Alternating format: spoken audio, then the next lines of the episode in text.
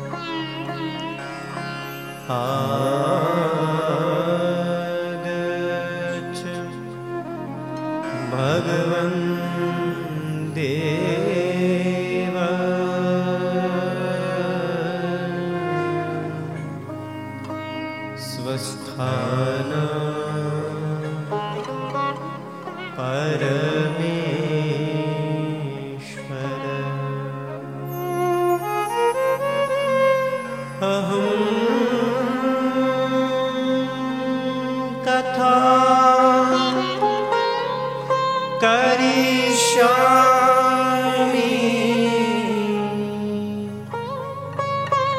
सदा त्वं सन्मुखो भव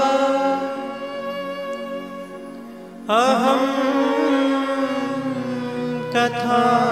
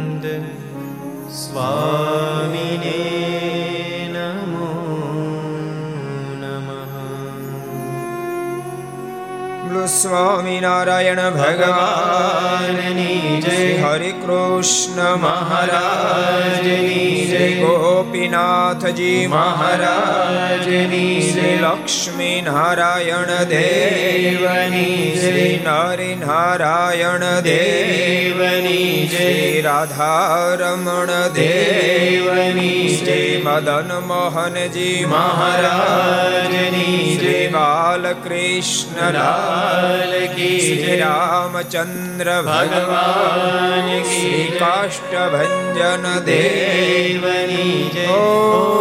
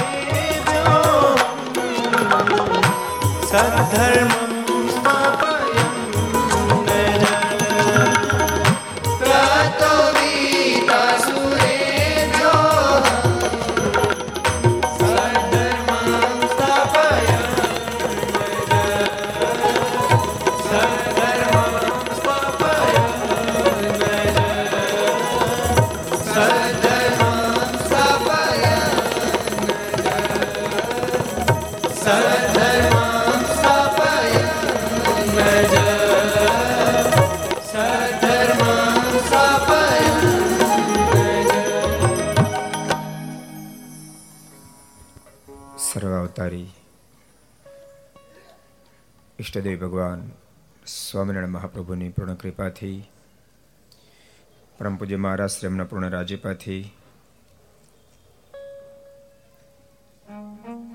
ભગવાન શ્રી હિરણું ઘર અક્ષરધામનું મધ્ય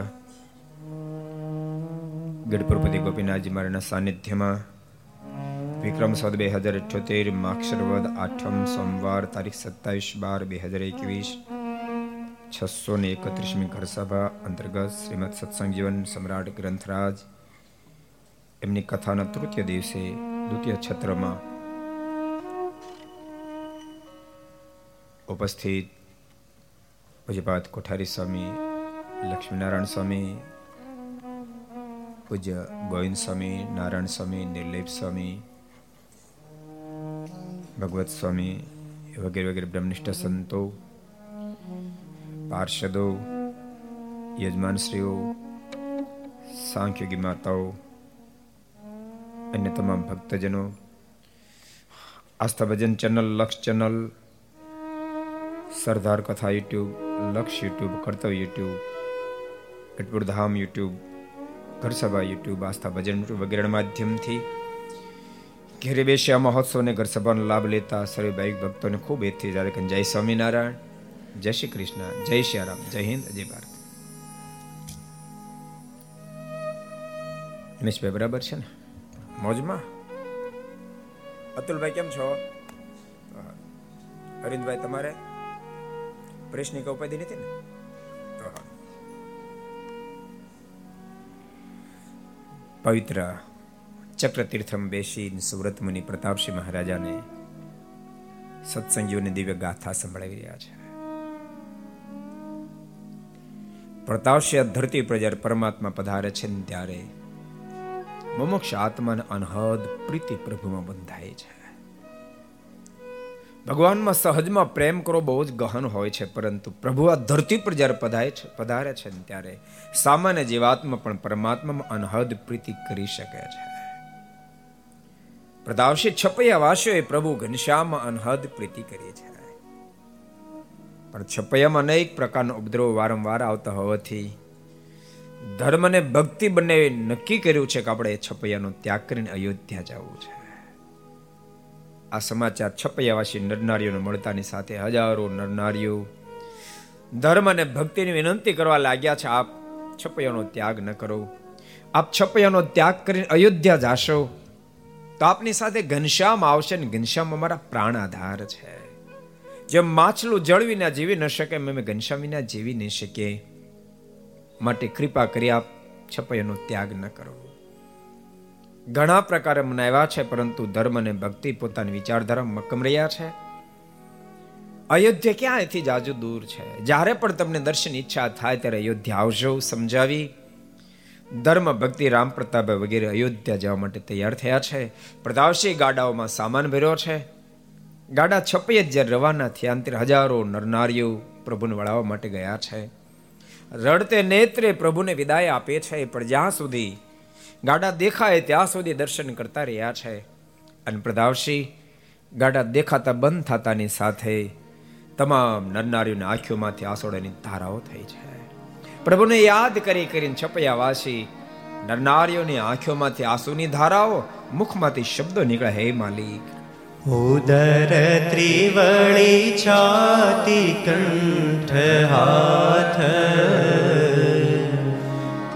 નવ વિસરે પળ માત્ર પ્રાણનાથ. ઉદર ત્રિવળી છાતી કંઠ હાથ. નવ વિસરે પળ માત્ર પ્રાણનાથ. મુખ શશી સમમિષ્ટ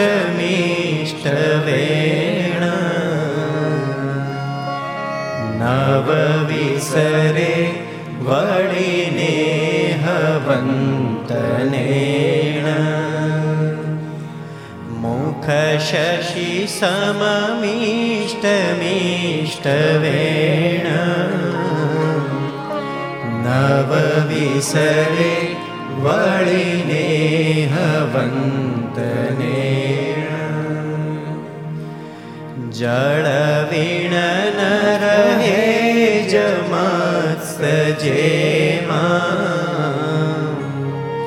મુખ શશી સમમિષ્ટ મિષ્ટ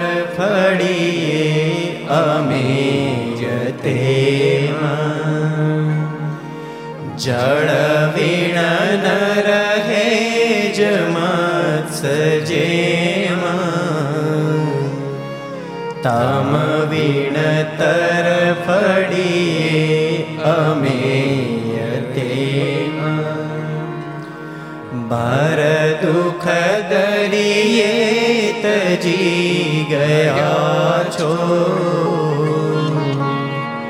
અતિશય એમ કઠોર શું થયા છો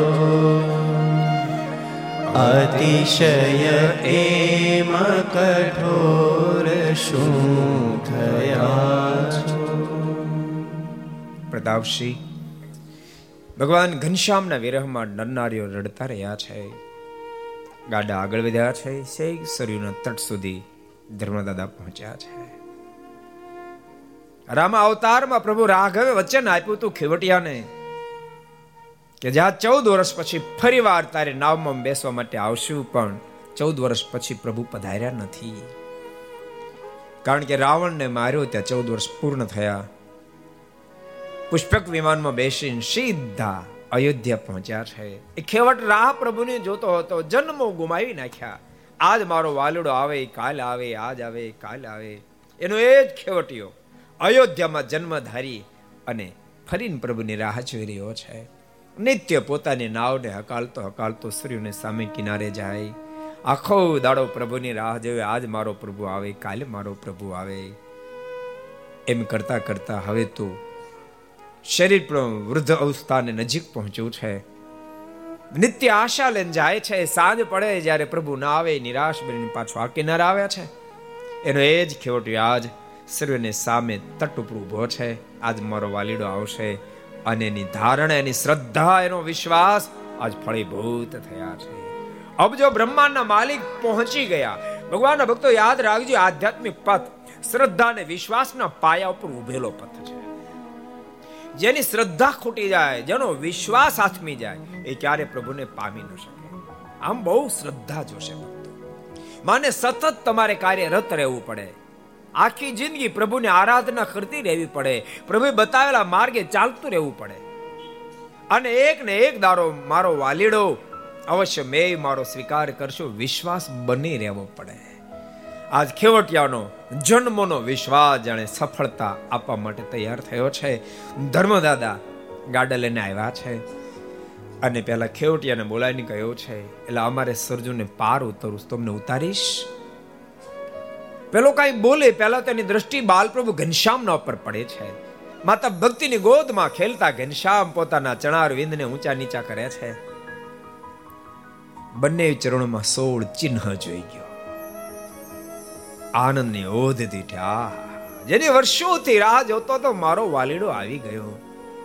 કાંઈ પણ ભાડાનું નક્કી કર્યા વિના પોતાનો સામાન લઈ લઈ અને મેળો નાવમાં મૂકવા એ સામાન લઈ લે નાવમાં મૂકવા મળ્યો. એ વખતે ધર્મદાદાએ કહ્યું છે, એલા, પેલા નક્કી તો કર, ભાડું શું લઈશ? સામાન નાવમાં મૂકવા મળ્યો છે તો. અને ધર્મદાદાએ ભાડાનું જ્યારે પૂછ્યું છે ત્યારે નાવિકના મોઢામાં અદ્ભુત શબ્દ નીકળ્યા છે, દાદા, ભાડું ભાડું ભાડું રે નહીં લવ, હું નાવનું ભાડું ભાડું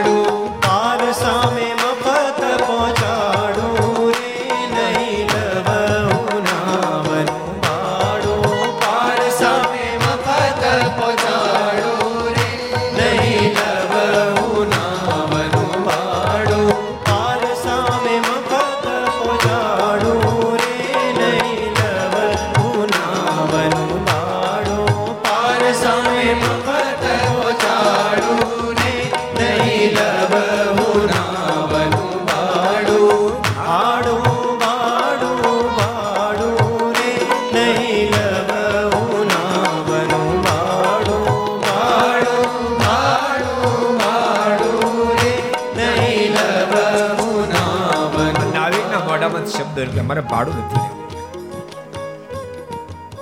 ધર્મદાદા કેવું ન ચાલે. સામે કિનારે ગયા પછી આવડું મોઢું ફાડીશ. માટે પહેલા નક્કી કર શું ભાડું લઈશ.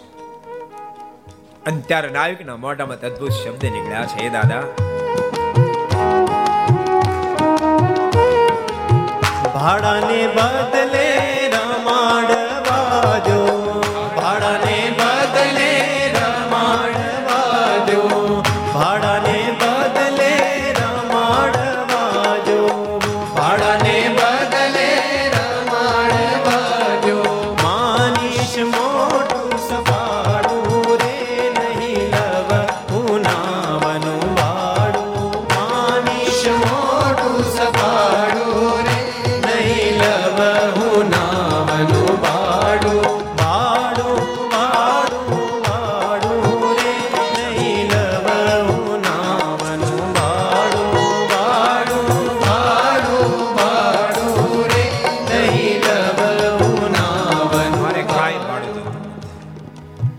તમારા બાળકને મને રમાડવા આપો ધર્મદાદાને આશ્ચર્ય થયું. ખેવટને પ્રશ્ન કર્યો, કેમ ભાઈ બાળું નથી લેવું?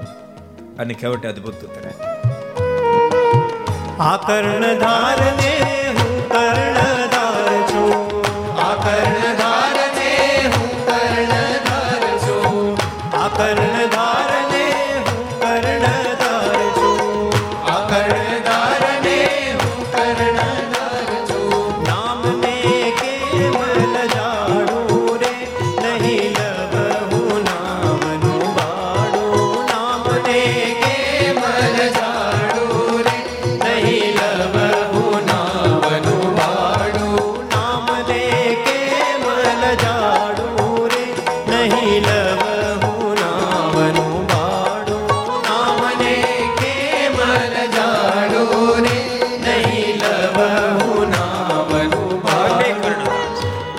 કર્ણધાર છું. આ તમારા પુત્ર પણ કર્ણધાર છે. તો નાતીલે નાતીલાનું ભાડું લેવાય નહીં? એ નામનું કેમ લજાડું ધર્મદાદાને વાત સમજાતી નથી આ શું કહેવા માંગ્યા છે? હું કર્ણધાર, આ કર્ણધાર? ધર્મદાદા હજુ કશું સમજ્યા નહીં. પેલો કર્ણધાર આગળ બોલ્યો છે. હે દાદા. નાતીલે નાતીલાનું ભાડું ન લેવું. નાતીલે નાતીલાનું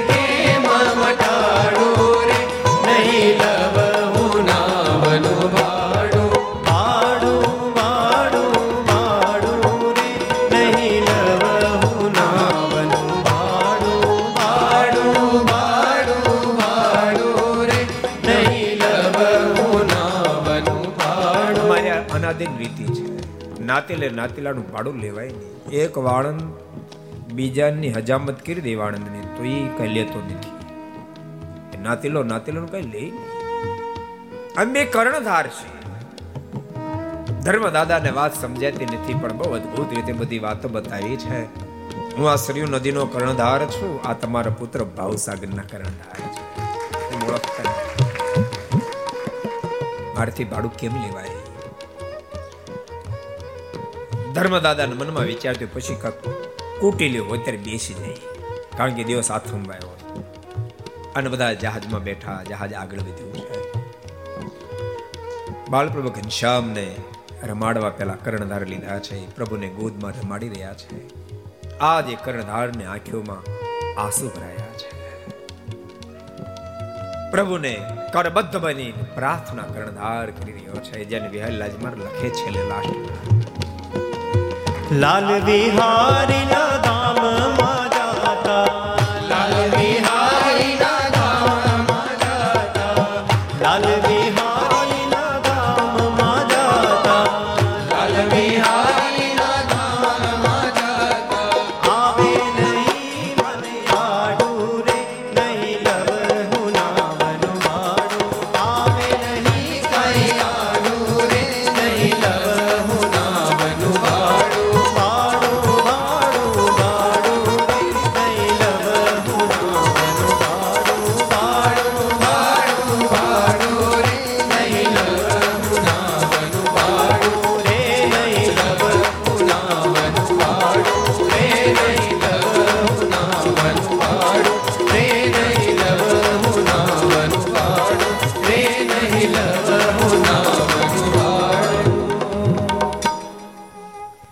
કે જાણે પ્રભુને કહ્યું છે, કૃપાનાથ. પિત્રાસી તો વાતને સમજે કે ન સમજે, આપ તો સમજી શકો છો. આ સર્જુને પાર ઉતારું છું. ત્ર્યાતે અવગમાં ગંગાજીને પાર ઉતાર્યા હતા. બેમાંથી એકી ફેરી મેં કશું જ લીધું નથી. તો જોજો, મારો અંતકાળ આવે ને ત્યારે હું ભાડું નથી માગતો ને તે આપે નહીં માગતા. લાલ વિહારીના ધામમાં જાતા આવે નહીં કઈ આડું.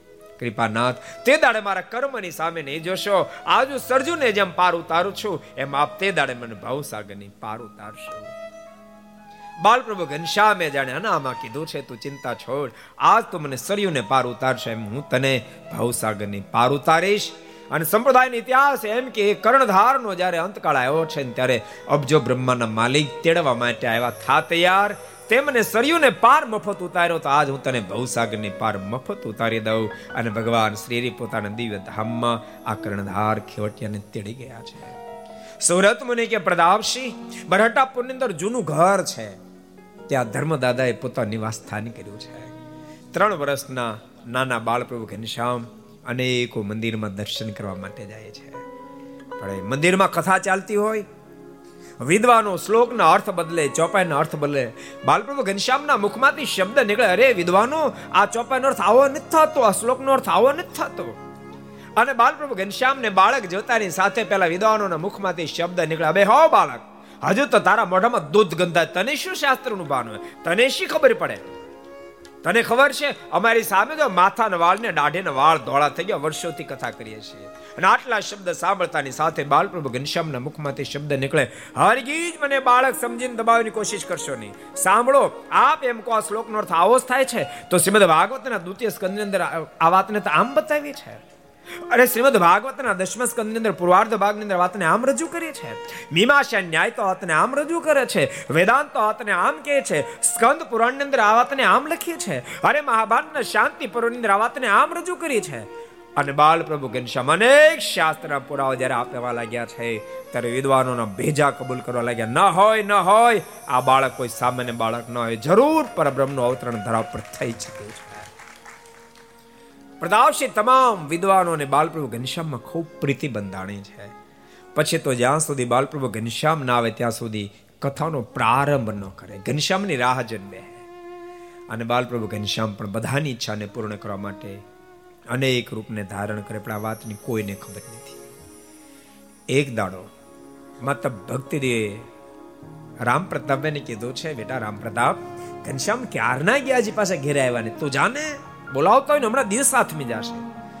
આ રામ પ્રતાપભાઈ બાલપ્રભુ ઘનશ્યામને બોલાવવા માટે હનુમાન ગઢી આવ્યા છે. અયોધ્યા કેટલા ગયા? ઊંચાત કરો તો? આ ગુજરાતી છે ને બધી જે આવ્યો તમને સાચું કહું? જે કોઈ તીર્થ સ્થાનો ઉત્તરમાં કે સાઉથમાં છે એમાંથી પચાસ ટકા તીર્થસ્થાનો ગુજરાતીને આધારે આવ્યા છે. આમ તો આખું ભારત ગણો ને, તો પચાસ ટકા તાકાત એકલા ગુજરાત ને આખા ભારત ને કવર કરી રહી છે. અને ભારતનું કોઈ હૃદય જો હોય તો ગુજરાત છે, યાદ રાખજો. અને માફ કરજો, ગુજરાતનું કોઈ હૃદય હોય ને, તો કાઠિયાવાડ. એટલે તો આપણે કવિઓના મોઢામાંથી શબ્દો નીકળ્યા? હે!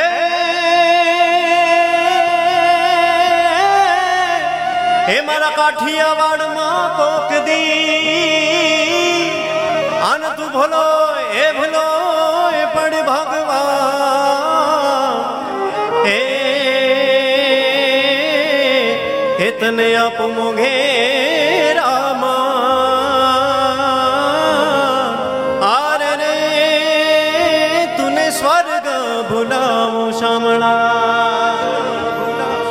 એકવાર કાઠીવાડ બાપ ભૂલો પડ તને ગોલોક વૈકુંઠ અક્ષરધામ ને સ્વર્ગ બધું ભૂલાઈ દે ભૂલાવી દીધું આ ગઢપુરની ધરતી પર ભગવાન સ્વામિનારાયણ પધાર્યા, બધું જ ભૂલી ગયા.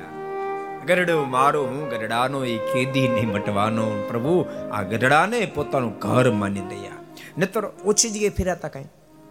જો છપૈયામાં કેટલા વર્ષ રહ્યા? ખબર? કેટલાને ખબર? કેટલા વર્ષ રહ્યા? હાલો, છપૈયામાં કેટલા વર્ષ રહ્યા? હાલો મોપા એટલો તો. કેટલા વર્ષ રહ્યા? આંગળા ઊંચા કરો આટલા. બે, બોલો. અત્યારે હજી તો કથા ચાલુ થઈ, એક ઓછું કરી નાખ્યું. અને કેમ આમ ભૂકો તણે બોલો તણે બોલો તણે બોલો. ત્રણ વર્ષ છપૈયા રહ્યા, આઠ વર્ષ અયોધ્યા રહ્યા. સાત સાત વર્ષ સુધી વન વિચરણ કર્યું. ભારત વર્ષના સત્તર સત્તર રાજ્યો અને ભારત સાથે નેપાલ બાંગ્લાદેશ, ભૂતાન, ચાઇના બ્રહ્મા છ છ દેશોને વિચરણ કર્યું. ક્યાંય મારો વાલીડો ન રોકાયો? બધી જગ્યાએથી ફરતા ફરતા ફરતા આ ધરતી, કઈ ધરતી? જે આપણે બેઠા છીએ. આ ધરતી પર ઠાકોર પધાર્યો.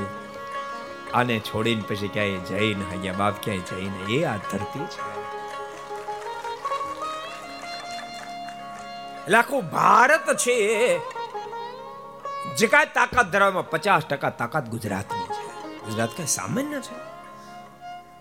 એ તો ગુજરાતમાં તમે રહો તમને ખબર ન હોય, બાકી યુપીમાં તમે જાઓ, બિહારમાં તમે જાઓ, એ લોકો પોતે એમ માને, આ લોકો અમેરિકા થયા છે. આપણને વાળા ગુજરાતી અમેરિકા થયા એમ માને. ખબર નહીં ગુજરાતની અંદર ઠાકોર શું તાકાત આપી. ગુજરાતી ખરેખર કહું છું, જ્યાં પણ ગયા એ અમેરિકા ગયા, ઇંગ્લેન્ડ ગયા, ઓસ્ટ્રેલિયા ગયા, ન્યુઝીલેન્ડ જ્યાં પણ ગયા, ત્યાં શેઠ બને ગયા શેઠ જ થાય. ગુજરાતી શેઠ, એ નોકર પણ ગમે જ નહીં. હમચી બમ્બઈ, હમચી બોમ્બઈ કરે. પણ બોમ્બઈમાં શેઠિયા બધા ગુજરાતી. હમચી બમ્બઈ બધા મજૂર. આજથી છે ને લગભગ પાંચ છ વર્ષ પહેલા બિહારમાં ખેરા, દરભંગા જિલ્લાનું ખેરા નામનું ગામ છે. ત્યાં આપણે મંદિર કરેલું. એટલે ખાતમુહૂર્ત કરવા માટે ગયેલા જવા મંદિર. ખાતમુહૂર્ત કરવા માટે એમ ગયેલા. એટલે પછી સાંજે બધા બેઠા હતા. લગભગ પચીસ ત્રીસ યુવાને બેઠા હતા. મેં તમે બધા ક્યાં રહો છો બધા યુવાનને દેખાવ કે બધા સુરત છે. મેં સુરતમાં? તો કે, આ ગામના બે હજાર યુવાનો સુરતમાં છે. શું વાત કરો છો? મેં કીધું, બે હજાર? શું કરો તો ડાયમંડમાં? મેં કારખાના ફેક્ટરી તક ના ના, બધા મજૂર. અમને કોઈ મદદ ન કરે ને.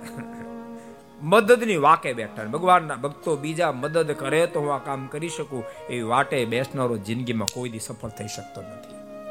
મારો ઠાકોર મને મદદ કરશે, હું મહેનત કરીશ. હિંમતે મરદા તો બાપ મદદે ખુદા.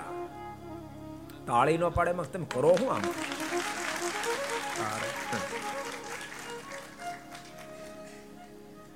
બે હજાર, બે હજારમાં કોઈ માલિક નહીં, બધા નોકર ત્યાંથી મેં જગન્નાથપુરી જતા હતા. તો ક્યાં ગયા? આસનસોલ આસનસોલ ગયા. તે એક સરદારના ભૂદેવ રહે છે, બોલો.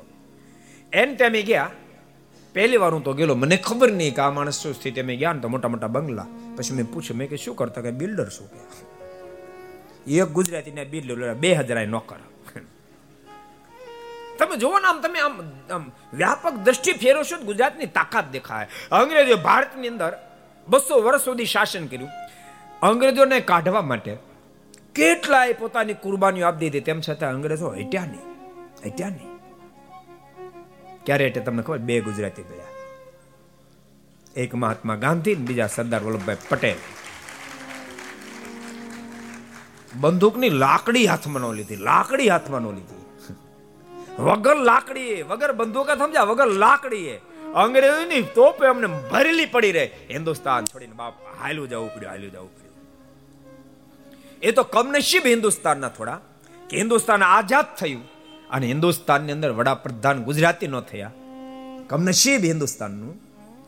બાકી હિન્દુસ્તાનના આઝાદીની સાથે વડાપ્રધાન સરદાર વલ્લભભાઈ પટેલ બન્યા હતો ગુજરાતનું ચિત્રકાર જુદું જુદું જુદું આ તમે જુઓ ને, થોડા સમયથી ગુજરાતી વડાપ્રધાન થયા ત્યાં આખી દુનિયા હલે તાકાત જ જુદી છે, ગુજરાતની તાકાત જુદી છે.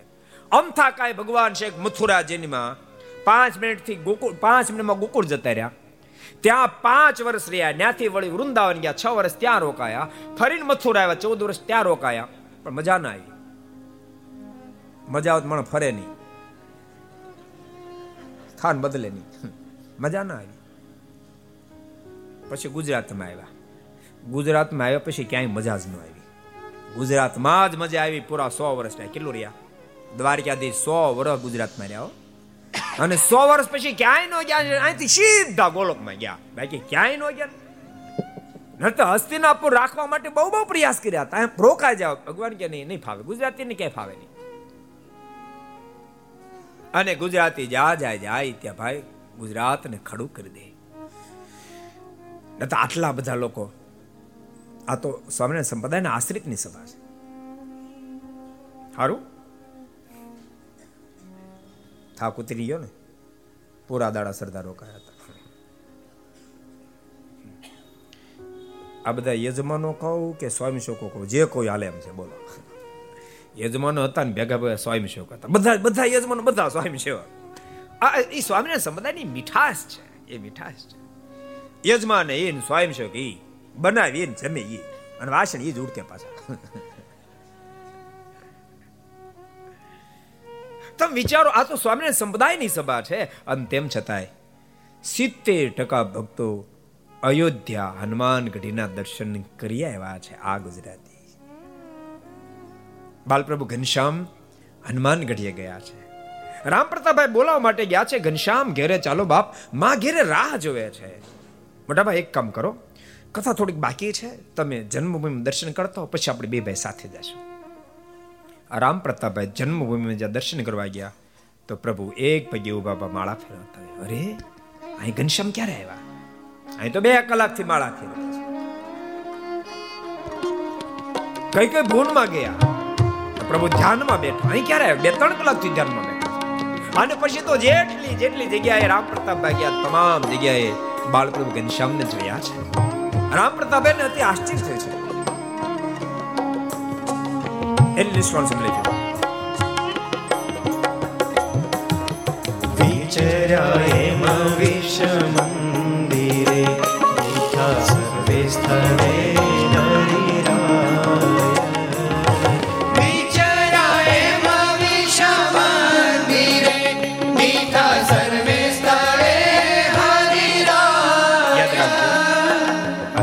સત્સંગમાં નહીં મળે. એટલે હું ઘણી ફેરી કથા કહું છું. કે ભગવાન સ્વામિનારાયણને સમજવા હોય તો સત્સંગ જીવન ખોલવું પડે, વચનામૃત ખોલવું પડે, ભક્ત ચિંતામણી ખોલવી પડે, હરિલેલા મૃત ખોલવું પડે, હરિલેલા કલ્પતરુ ખોલવું પડે શ્રી હરિ દિગ્વિજયને ખોલવું પડે, પુરુષોત્તમ પ્રકાશને ખોલવું પડે, બે સ્વામીની વાતોને ખોલવી પડે. આ બધા શાસ્ત્રનું મનોમંથન કરો તો ભગવાન શ્રી ઓળખાય. ઘણી ફેરી મિત્રો, પહેલો શ્લોક એક જ. શિક્ષાપત્ર વાંચ નક્કી કરી નાખે સ્વામિનારાયણ ભગત છે. અને ભગવાનનું ભજન કરે છે. એક શ્લોકથી નક્કી કરી નાખે ભલામણ એક શ્લોકથી નક્કી થાય? થાય.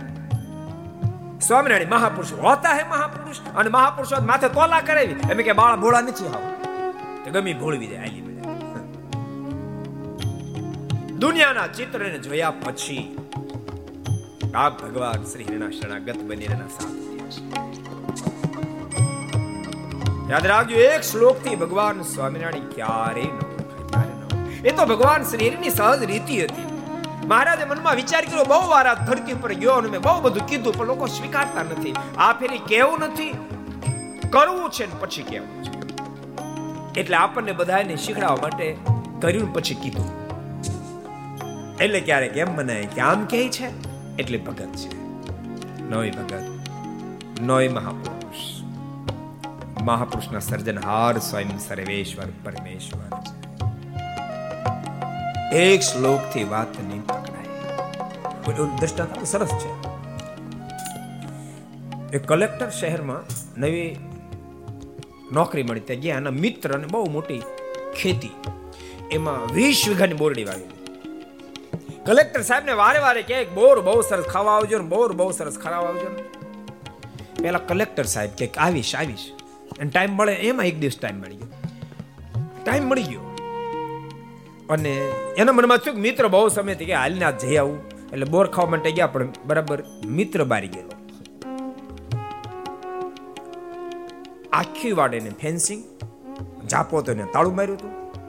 મનમાં થયું ધક્કો થયો. પણ ઓળતો વિચાર થયો. મારે મિત્રે કીધું છે દ્રષ્ટિ નાખીને તો બહારથી હાથ લાંબો કરે તો બોર લઈ હગાય, એવી પોઝિશન હતી.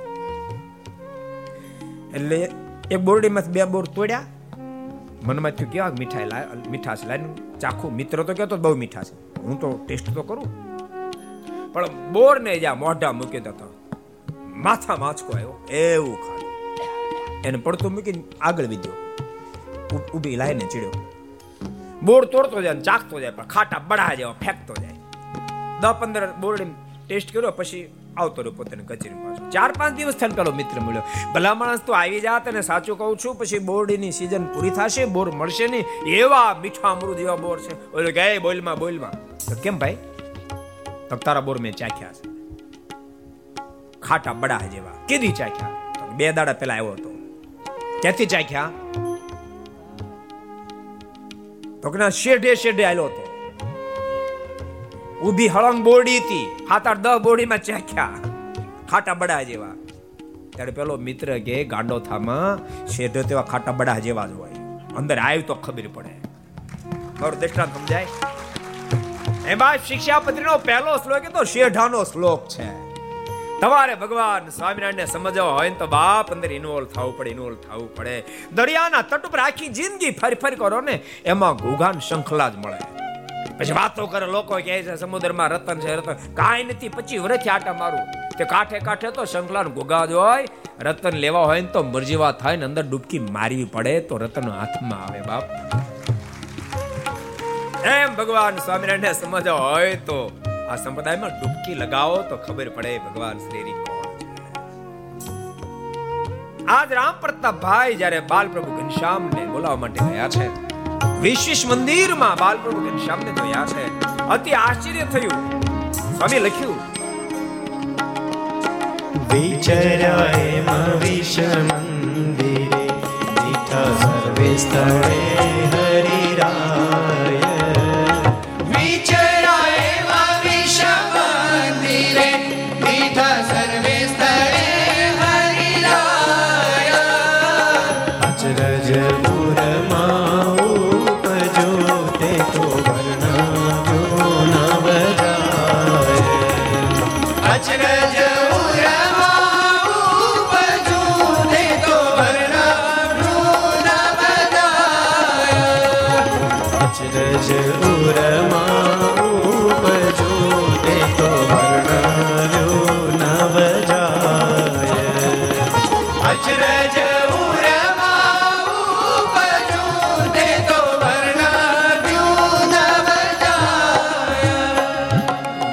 વીસ મંદિરમાં બાલપ્રભુ ઘનશ્યામને જોયા અતિ આશ્ચર્ય થયું છે.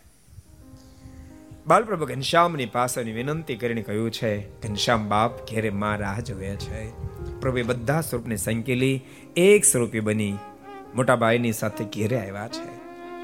મોટાભાઈ માતા પિતાને વાત કરી, મેં આજે ઘનશ્યામને વિશ્વ સ્વરૂપ વિશ્વ સ્વરૂપે જોયા છે.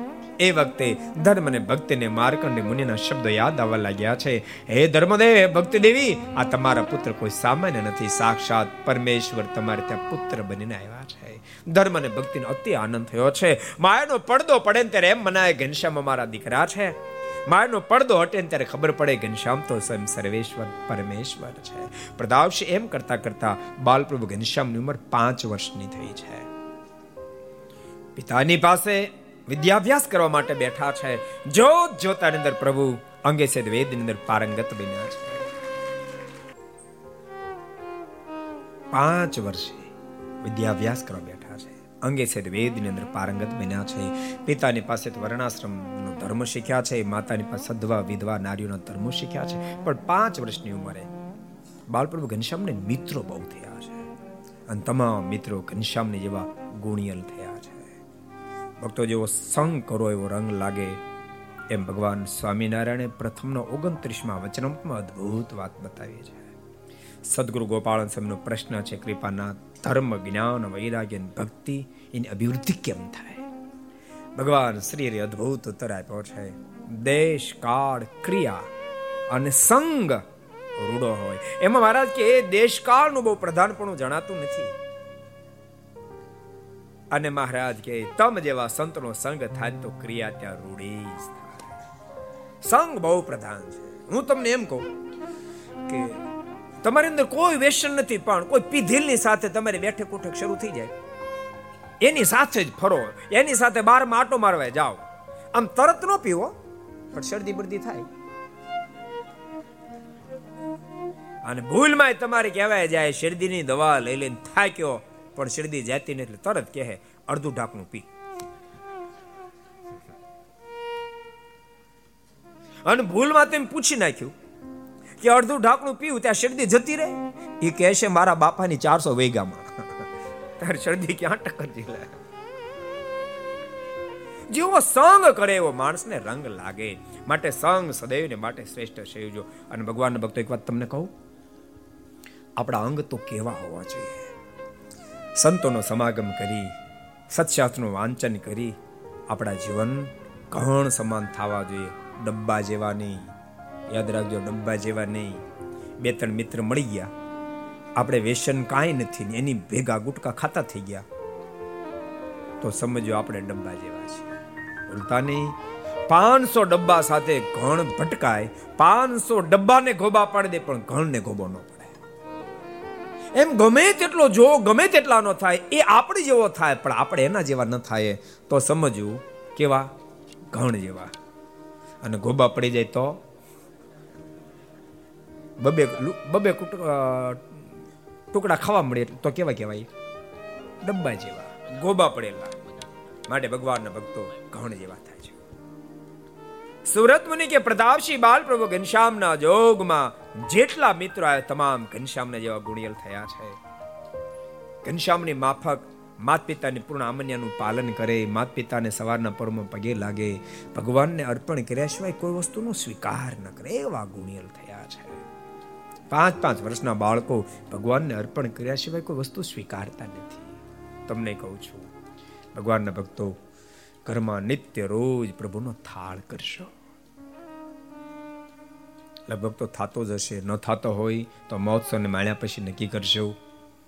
મહામુક્ત આત્મા, અક્ષનિવાસી મણિફૈવા એની સ્મૃતિ મહોત્સવ જ્યારે ચાલી રહ્યો છે, તમને યાદગાર બની જાય કે આપણે મહોત્સવમાં ગયા હતા. ફૈબાના મહોત્સવમાં ગયા હતા ત્યારથી નિયમ લઈને આવ્યા છીએ, રોજ ભગવાનનો થાળ થાય. જે ઘરમાં ભગવાનનો થાળ નથી થતો, એ ભગવાનનો ચોર છે ગીતાજી કે આ બધું ઠાકોરજીનું આપેલું છે ને આપણે ઠાકોરજી અર્પણ કર્યા સિવાય સ્વીકાર લઈએ તો ભગવાનનો ચોર સાબિત થાય. ઘરમાં જે વસ્તુ જે વસ્તુ બની, એવું નથી તમે લાડવા જમાડજો. જેવી તમારી સ્થિતિ, પણ જે બન્યું એને પરમાત્માને અર્પણ કરશું પછી ભોજન. ઘણી ફેરીને તો હરિભક્ત ઘેરે થાળ થાય પડે કે વેતની ડીશ રાખે. પૂરી જોડી બે રોટલી મૂકે. તળિયું ઢકાય એટલી દાળ નાખે, બે ફોડવા શાક નાખે અને પછી ભગવાનને પ્રાર્થના કરે, હે મહારાજ, ખૂબ જમજો ખૂબ જમજો. ઠાકોરજી કે વ્યાતો થાય ને તો બે અડબતજી કહે હમણાં.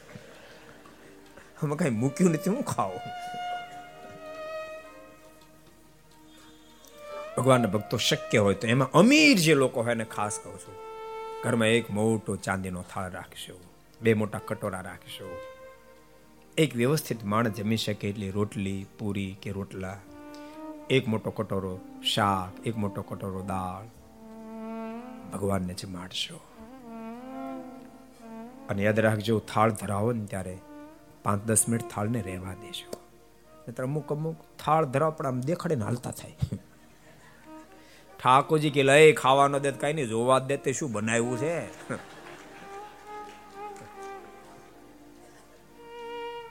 વ્યવસ્થિત થાળ. ભગવાનને જમાડજો. પાંચ દસ મિનિટ સુધી થાળ રહે. પછી થાળને ઉતાર્યા પછી રોટલી ભેળી રોટલી, શાક ભેગું, શાક, દાળ ભેળું દાળ, બધું પ્રસાદીનું કરીને પછી ભોજન કરશો. અને ભગવાનના ભક્તો થાળને પણ પવિત્ર પડે તમે બનાવજો. યાદ રાખજો, તમે સવારમાં તો નાય ધોઈને પૂજાપાઠ કરતા પણ જ્યારે થાળ બનાવવા જાઓ ઠાકોરજીનો, ત્યારે હાથ પગને ધોઈને પછી બનાવશો. તેલ, ઘી, દૂધ, પાણી બધું ગાળીને વાપરજો, કપડાથી ગાળજો. અમુક અમુક પ્લાસ્ટિકના ગરણા. ઉપર નાખ્યો હફ દે હેઠું એવું ન ચાલે. સુતરાવ વસ્ત્રથી બધી વસ્તુ ગાળજો. એકવાર ગાળ્યા પછી તેલ, ઘી અને દૂધ ત્રણે અનગળ ફરીને થતું નથી. પાણીને બાર બાર કલાક તમારે ગાળવું પડે. પહેલી વસ્તુ એકવાર ગાળ્યા પછી સિવાયમાં કઈ જીવાત પડે ને મરી ગયો ફરી વાર ગાળવું પડે નહીં ફરી વાર ગાળવું ન પડે. એટલે બધી વસ્તુ ગાળજો, અનાજને જોયા પછી દળાવજો અને શાકભાજીને ધોઈને પછી જોઈજો ને સુધારજો. નહીતર અમુક અમુક તો એમાં કોબી જો હાથમાં આવી જાય. ખબર નહીં કોબીને ને ગ્લાસ બેને કેટલો સંબંધ છે દ્રઢ. કોબી ગોતે ને હારે ગ્લાસ ગોતે, બોલો. અને આમ શરૂ જ કરી દે. ભગવાનના ભક્તો, તપાસ કરીને પછી શુદ્ધપણે રસોઈ બનાવશો. એક વાત તમને કહું, આજે આખી દુનિયાની દ્રષ્ટિ પશ્ચિમના દેશ ઉપર છે. એની ભવ્યતા બાજુ લોકો બહુ ખેંચાયા છે. એની ચોખાઈ બાજુ બહુ ખેંચાયા છે. હું એની ટીકા નથી કરતો, પણ બહુ સ્પષ્ટ કહું છું. ચોખાઈની હજાર ટકા મહાનતા છે, પણ ચોખાઈની જેટલી મહાનતા એના કરતા પવિત્રતાની લાખ ગણી અધિક મહાનતા એ ભૂલી નહીં જશે. સાચું કહું, અમે તો ઘણા બધા દેશોમાં ગયા. બહુ હૃદયથી કહું છું. એની ગમે એટલી ભવ્યતા તો આટલું પણ અમને ખેંચાણ ન થયું એમાં એમાં જરાય એમ નથી થતું અહોભાવ એમાં એવું કશું થતું જ નથી. અહોભાવ થાય છે, જરૂર છપૈયા જાય તો અહોભાવ થાય. ગોકુળ, વૃંદાવન, મથુરા જાય, અયોધ્યા જાય તો અહોભાવ થાય. એ દાદાના દરબારમાં એ થાંભલીને ભેટતા હોય તો આપને અહોભાવ થાય. એ લીમ તરુને ભેટતા તો અહોભાવ થાય. આ, આપણે ધન્ય બની ગયા. આપણને મારને મળેલ, મુક્તને મળવાનો ઠાકોરજીએ મોકો આપ્યો.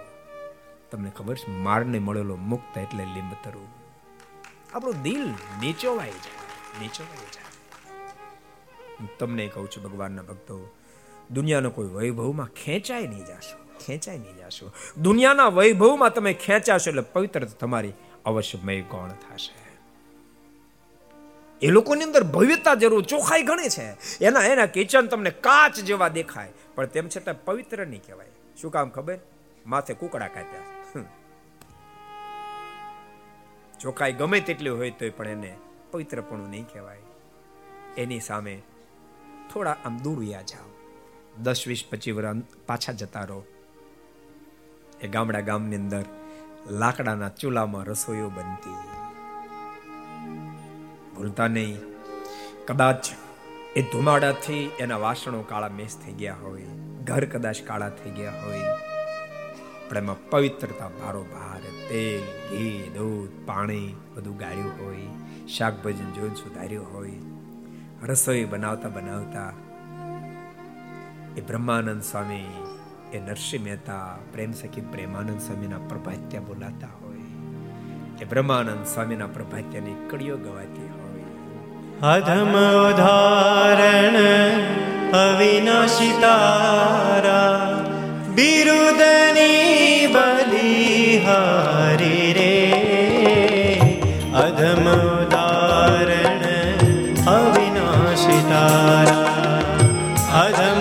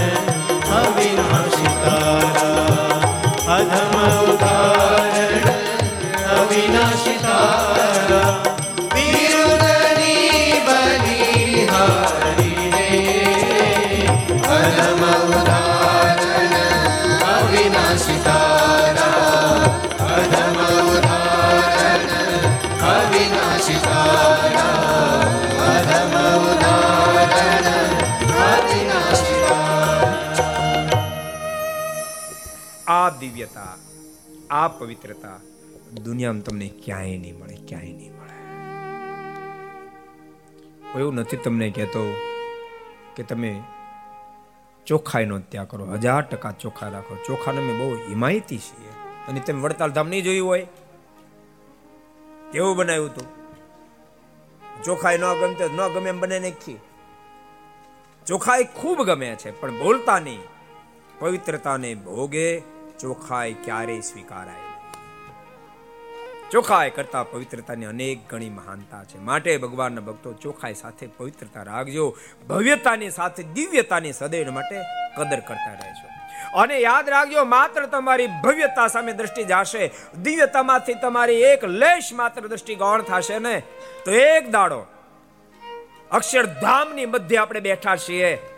અરે, જે મંદિર બનાવવા માટે સ્વયં ભગવાન સ્વામિનારાયણે ત્રણ છગલાવાળી પાગ ઉપર પથરા ઉપાડ્યા છે, મંદિર આપણને ગૌણ મનાશે અને કોઈની ભવ્યતા આપણને શ્રેષ્ઠ મનાશે, બહુ મોક્ષમાં થાપ ખાઈ જશે.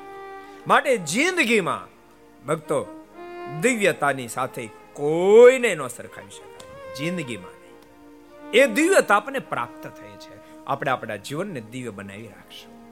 સુરત મુનિ કે પ્રતાપસિંહ બાળપ્રભુ ઘનશ્યામના જોગમાં આવેલા તમામ બાળકો ઘનશ્યામ જેવા થયા. એક પણ અપશબ્દ બોલતા નથી. તમે બોલો છો? જય સ્વામિનારાયણ. બોલો છો? નથી બોલતા? સાચું બોલો છો? અને બોલતા મહેરબાની કરી બંધ કરી દેજો. હરિભગતના મોઢામાં બાપ અપશબ્દ શોભે નહીં. આપણે કોના વારસદાર? આપણે કોના વારસદાર? વિચાર કરશો. વદે નહીં કોકિલ કાગ વાણી ન મોર મોઢે ખરવાણી જાણી. વિહલ્લજમાનના શબ્દો છે. તો વિશ્વમાં જે જન હોય સારો, તે શી રીતે શબ્દ કહે નઠારો પથ્થર મારીને બગાડી મૂકો તો કોઈલ કોઈ દી કાગડાની વાણી બોલે ની બાપ. મોરને મારીને કાઢી મૂકે તો કોઈ દી ગધેડાની વાણી બોલે નહીં.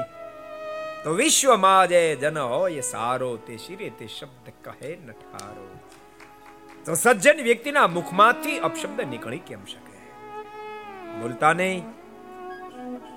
તમારી વાણી, તમારે ખાંદ, તમારી ખાનદાનીના દર્શન માણસની બુદ્ધિથી એની ખાનદાનીને માપી નહીં શકાય. માણસની ઊંચાઈથી એની ખાનદાનીને માપી નહીં શકાય. માણસના રૂપથી એની ખાનદાનીને માપી નહીં શકાય. માણસની અમીરાઈથી એની ખાનદાનીને માપી નહીં શકાય. માણસના બ્લડથી પણ એની ખાનદાનીને માપી નહીં શકાય. ખાનદાનીને માપવાના બે જ બેરોમીટર છે. એક એનું જીવન, બીજી એની વાણી. એની ખાનદાનીને માપવાનું માટે ઉગમણાને બદલે આથમણું એવો સમય આવે? તો પણ આપણી વાણી ક્યારેય થગવી બાપ આપણે કયા સંપ્રદાયના આશ્રિત તમે વિચાર તો કરો. એ કાયો સંધિ સંપ્રદાયનો પ્રસિદ્ધ ઇતિહાસ હરિલાલા મૂર્તે લખ્યો. એ કાયો સંધિ મુસ્લિમ ભક્ત. પણ ભગવાન સ્વામિનારાયણ આશ્રિત બન્યા. એકવાર ખેતરમાં બળદને હાંકતા હાંકતા બળદ જરાક આમ ગરલ મારીને ચાહ વાકો થઈ ગયો. બળદને ગાળ દેવાઈ ગઈ. પણ ગાળ દેવાતાની સાથે જ મુખમાંથી ગાળ નીકળી, આંખોમાંથી આસોડાને ધારા મળી રાષ્ટ્રને ફગાવી દીધી. બળદને દંડવટ કર્યા. સાથે છોડી નાખ્યું. ઘેરે આવ્યા. ઓસરીની કોરે ઉદાસ બની બેઠી, બેસી ગયા. એના ઘરના કીધું, ભોજન કરવા ચાલો. ફરીવાર આંખોમાંથી આસોડાને ધારાઓ થઈ. હું ભગવાન સ્વામિનારાયણનો આશ્રિત બન્યો. અને તેમ છતાં મારા મોઢામાંથી ગાળ નીકળી. માટે હું પ્રાયચિત કરીશ. આજ ભોજન નહીં કરું નકોડો ઉપવાસ કરીશ. હરિલીલા એમ લખ્યું કાયા સંધિ નકોડો ઉપવાસ કર્યો છે. એક બળદને ગાળ દેવા. એ આપણી આધ્યાત્મિક સદ્ધરતા છે. ભક્તો, સંપત્તિ જે છે, એ બીજા સ્થાને છે. આપણી વિચારધારા પ્રથમ સ્થાને છે. આપણું જીવન પ્રથમ સ્થાને છે. માટે જિંદગીમાં અપશબ્દ ભગવાનના ભક્તો બોલશો નહીં, એ મારી તમને ભલામણ છે. નાના નાના બાળકો, બાળપ્રભુ ઘનશ્યામના જોગમાં આવ્યા, કોઈ અપશબ્દ બોલતા નથી. ધર્મદેવના જોગમાં આવેલા પુરુષો પણ મહાન નીતિવાન બન્યા છે. એક પોતાની પત્ની સિવાય કોઈ નારીમાં મનને જોડતા નથી. ભગવાનના ભક્તો રસ્તે ચાલતા હોવ તોય પણ દ્રષ્ટિને કાબુમાં રાખીને ચાલજો. હું ભગવાન સ્વામિનારાયણનો આશ્રિત છું. મારા કપાળમાં તિલક ચાંદલો છે, માથામાં શિખા છે, અનુસંધાન રાખીને કદમ ઉઠાવશો ધર્મદેવના જોગમાં આવેલા એક એક પુરુષો દિવ્ય જીવન જીવવા લાગ્યા છે. કોઈ વેશ્યન નહીં કોઈ કુટેવ નહીં કોઈ કુલક્ષણ નહીં નીતિમતાથી જીવનને જીવે છે. માતા ભક્તિ દેવીના જોગમાં આવેલા. જોકે પ્રથમ તો ધર્મદાદાને કહ્યું તો આપ અમારા ગુરુ બનો. ધર્મદાદા કીધું શક્ય નહીં બને. કારણ કે નારીના ગુરુ બનવામાં બહુ મોટો ભય છે. પુરુષ ભક્તો વિનંતી કરી, અમારા સ્ત્રી ભક્તો કેવડાયું છે? એ વખતે ધર્મદાદાને રામાનંદ સ્વામીના શબ્દો યાદ આવ્યા છે. એ ધર્મ, તમે જિંદગીમાં ક્યારે નારીના ગુરુ નહીં બનશો. એવો સમય સંજોગ આવે તો ભક્તિ દેવીને ગુરુ બનાવશો. ધર્મદાદાએ કહ્યું છે, હું નહીં, અમારા ધર્મપત્ની ભક્તિ દેવી જે છે, એ નારીઓના ગુરુ બનશે. ભક્તિ માતા નારીઓના ગુરુ બન્યા છે સુરત મુનિ કે પ્રદાવશી ભક્તિ માતાના જોગમાં આવેલી નારીઓના જીવન પર દિવ્ય બન્યા છે. સધવા નારી પોતાના પતિ સિવાય કેમ મનને જોડતી નથી, વિધવા નારી સંપૂર્ણ પરમાત્માની પ્રત્યે પતિની ભાવનાથી પ્રભુનું સેવન કરે છે. એક એક નિયમનું પાલન કરે છે. દિવ્ય જીવન જીવવા લાગ્યા છે. સુરત મુનિ કે પ્રતાપસિંહ ધીમે ધીમે કરતા બાલપ્રભુ ઘનશ્યામની ઉંમર આઠેક વર્ષની થઈ. યજ્ઞનો પવિત્ર પાણી છે. પણ યજ્ઞનો પવિત પ્રાપ્ત થતાની સાથે તતો ગ્રહમ જિહાસુ સમ સ્વાવતાર પ્રયોજનમ. બાલપ્રભુ ઘનશ્યામના મનમાં વિચાર થયો, જેને માટે આ ધરતી પર આવ્યો છું, એ કાર્યનો પ્રારંભ કરી દો. નિર્ધાર કરીને ભાગ્યા. મહા મહેનતે વિશ્રામ મામે ઊભા રાખ્યા. ઘનશ્યામ ઊભા રહ્યો. ભાગી જાવમાં બાપ. સાંભળો, તમારી સાથે અનહદ જેને પ્રીતિ છે એવા ધર્મ અને ભક્તિ તમારી વિરહમાં દેહ નહીં ટકાવી શકે. બાલપ્રભુ ઘનશ્યામને પણ મનમાં વિચાર થયો, વાત સાચી છે. અને આગલો અવતાર, કૃષ્ણ અવતાર યાદ આવ્યો. શ્રીમદ ભાગવત બહુ ધ્યાનથી જેને વાંચ્યું છે ને ખબર હશે. કૌંસ મામાને મારીને જ્યારે ભગવાન કૃષ્ણ માત પિતાને મળવા ગયા છે વસુદેવજી તુરંત સ્વીકાર કર્યો, પણ માં દેવકી નજીક આવતા ને અરે માં, તારો લાલો તારી સામે આવ્યો. તેમ છતાં બોલાવતી કેમ નથી? માં દેવકીની આંખોમાંથી આસળ અને ધારાઓ થાય છે. લાલા, આજ તને દેવકી યાદ આવી? અગિયાર અગિયાર વર્ષના વાણા વાઈ ગયા. તને ખબર છે અહીંયા? કઈ પોઝિશનમાં મેં જીવન જીવા રાત જાય તો દિવસ ન જાય, દિવસ જાય તો રાત ન જાય. એટલી ભયંકર પોઝિશનમાં કારાગૃહમાં જીવન જીવ્યા. કોઈ દી કોઈ સંદેશો નહીં. કોઈ તને તારા માતા પિતાનું દુઃખ યાદ ના આવ્યું? બોલતા બોલતા. દેવકીજી ખૂબ જ્યારે રડ્યા છે ત્યારે ભગવાન કૃષ્ણ બોલ્યા, માં, મને માફ કરી દે. હવે જ્યારે પણ હું આ ધરતી પર આવીશ ને, ક્યારે પણ તમને રડાવીશ નહીં. આ મારી પ્રતિજ્ઞા છે. ભગવાન ઘનશ્યામની પ્રતિજ્ઞા યાદ આવી ગઈ. મેં પ્રતિજ્ઞા લીધી છે. હવે માત પિતાને દુઃખી ન કરાય. નક્કી કર્યું? માત પિતાને દિવ્ય ગતિ આપીને પછી જાઓ. અને બાલ પ્રભુ ઘનશ્યામ પાછા વળ્યા છે. સૌરત મુનિ કે પણ પ્રતાપસિંહ ઘનશ્યામનો પ્રતાપ જોતાની સાથે બીજા બહુ બધા આસુરી લોકો ઘનશ્યામને મારવા માટે આવે છે. પણ ઘનશ્યામને જોતાની સાથે પરસ્પર એમ લાગે, આજ ઘનશ્યામ આજ ઘનશ્યામ આજ ઘનશ્યામ.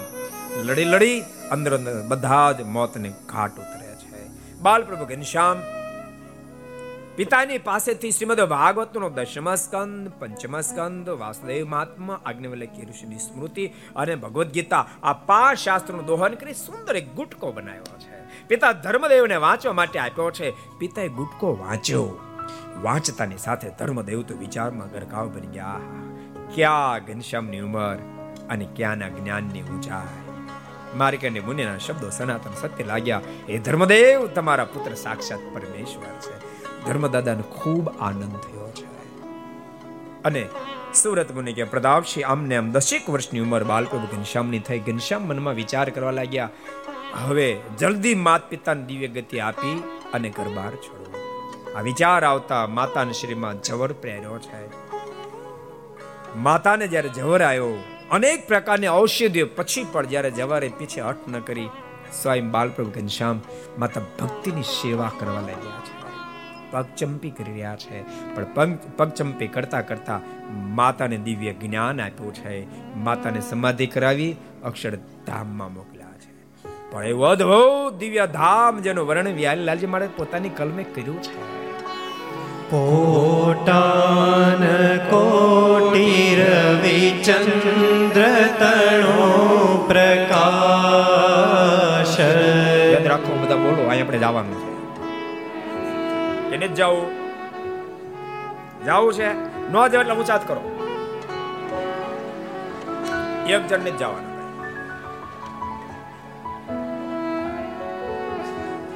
એને નક્કી કર્યું અક્ષરધામનું મધ્ય હવે ઓલા અક્ષરધામ નથી જવું તમે બાકી બધા જવું છે? તો તમારે બધા બોલવું પડશે. એક નહીં બોલે હાલશે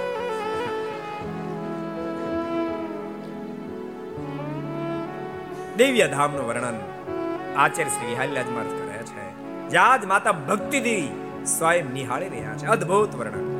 કોટાન કોટી રવિ ચંદ્ર તણો પ્રકાશ. ખાદ્યોત તુલ્ય ન જણાય જજેની પાસ.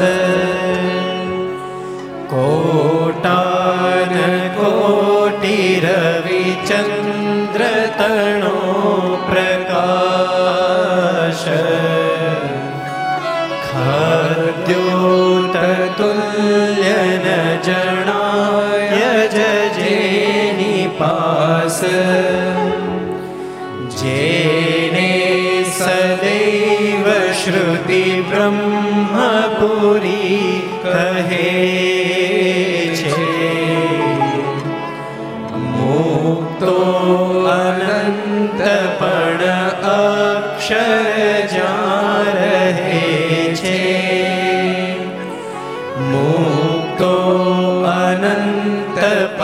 અક્ષર રહે છે.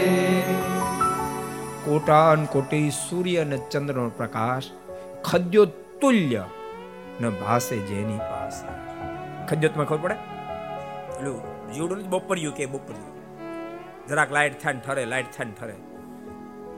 એનો જેવો પ્રકાશ, એવો કરોડો સૂર્ય, કરોડો ચંદ્ર ભેળા થાય અને એનો પ્રકાશ થાય પ્રકાશ આ ખદ્યો જેવો અક્ષરધામના પ્રકાશ આગળ લાગે. એવું પ્રકાશમાન અક્ષરધામ. એવા અક્ષરધામની અંદર કોટાન કોટી મુક્તોની મધ્ય સ્વયં જે ઘનશ્યામ ચરણ સેવા કર્યા છે એ ધામમાં, મધ્ય ભાગમાં બિરાજમાન છે. અને આ દિવ્ય ઘટના જોતા મને આંખ ખુલી ગઈ. હાથ જોડી ગયા. બાપ ઘનશ્યામ, આપ મારી સેવા ન કરો. આપ તો સ્વયં સર્વેશ્વર, પરમેશ્વર છો. બાલપ્રભુ ઘનશ્યામ બહુ સરસ બોલ્યા છે. માં, હું ભગવાન જરૂર છું. પણ અત્યારે તારો દીકરો બનીને આવ્યો છું માટે તારી સેવા કરવી મારી પરમ ફરજ છે. ગ્રસ્તો ખાસ સાંભળજો ખાસ સાંભળજો. માં, હું ભગવાન જરૂર છું, પણ અત્યારે તારો દીકરો બનીને આવ્યો. તારી સેવા કરવી મારી પરમ ફરજ છે. નતર ક્યારેક ક્યારેક ગ્રસ્થને થોડીક મોટપ પ્રાપ્ત થાય, ધંધો શેઠ થઈ જાય. થોડું ઘણું ભણે ગ્રેજ્યુએટ થાય ડબલ ગ્રેજ્યુએટ થાય, પછી મા બાપ ગમતા બંધ થઈ જાય. એને મા બાપની સાથે રહેવામાં શરમ આવવા માંડે. ભગવાનના ભક્તો આમાંથી બહાર નીકળશો. ભૂલતાની તમે દુનિયાના અધિકારી બનો, સાહેબ બનો, તમે ગમે તેટલી ઊંચાઈ પર જાઓ, પણ તમે કોઈકના દીકરા છો વાતને તમે જિંદગીમાં ક્યારેય ભૂલી નહીં જશો. તમારા માત પિતાની ખૂબ સેવા કરીને રાજીપો પ્રાપ્ત કરશો. તમારું પ્રથમ તીર્થ છે. તમારું પ્રથમ તીર્થ તમારા માત પિતા થોડો ઘણો સ્વભાવ હોય તને લેટગો કરીને પણ તમારા મા બાપને રાજી કરજો, એ મારી તમને ભલામણ છે. સાથે વડીલને થોડું કહી દો નહીં? અમુક ઉંમર થાય ને? પછી છોકરામાં બહુ દખલગીરી ન કરવી નથી એને ગમતો એટલે તમને પહેલા હું જો કે વડીલ ન કહેતો, પણ મારો સુરત ચાર પાંચ વર્ષ પહેલા એક અનુભવ થયો. મેં આવી બધી વાતો કરી, મા બાપની તમારી સેવા કરવી જોઈએ, થોડો ઘણો સ્વભાવ તો ચલાવી લેવો જોઈએ નજીક ઉતારો ઉતાર, પગું ન પગે ને યુવાન પગ ગયો. મને કે, તમારે વાતો કરીને જતું રહેવું ને પછી દશા અમારી ભૂંડી થાય. મેં થયું હું તને?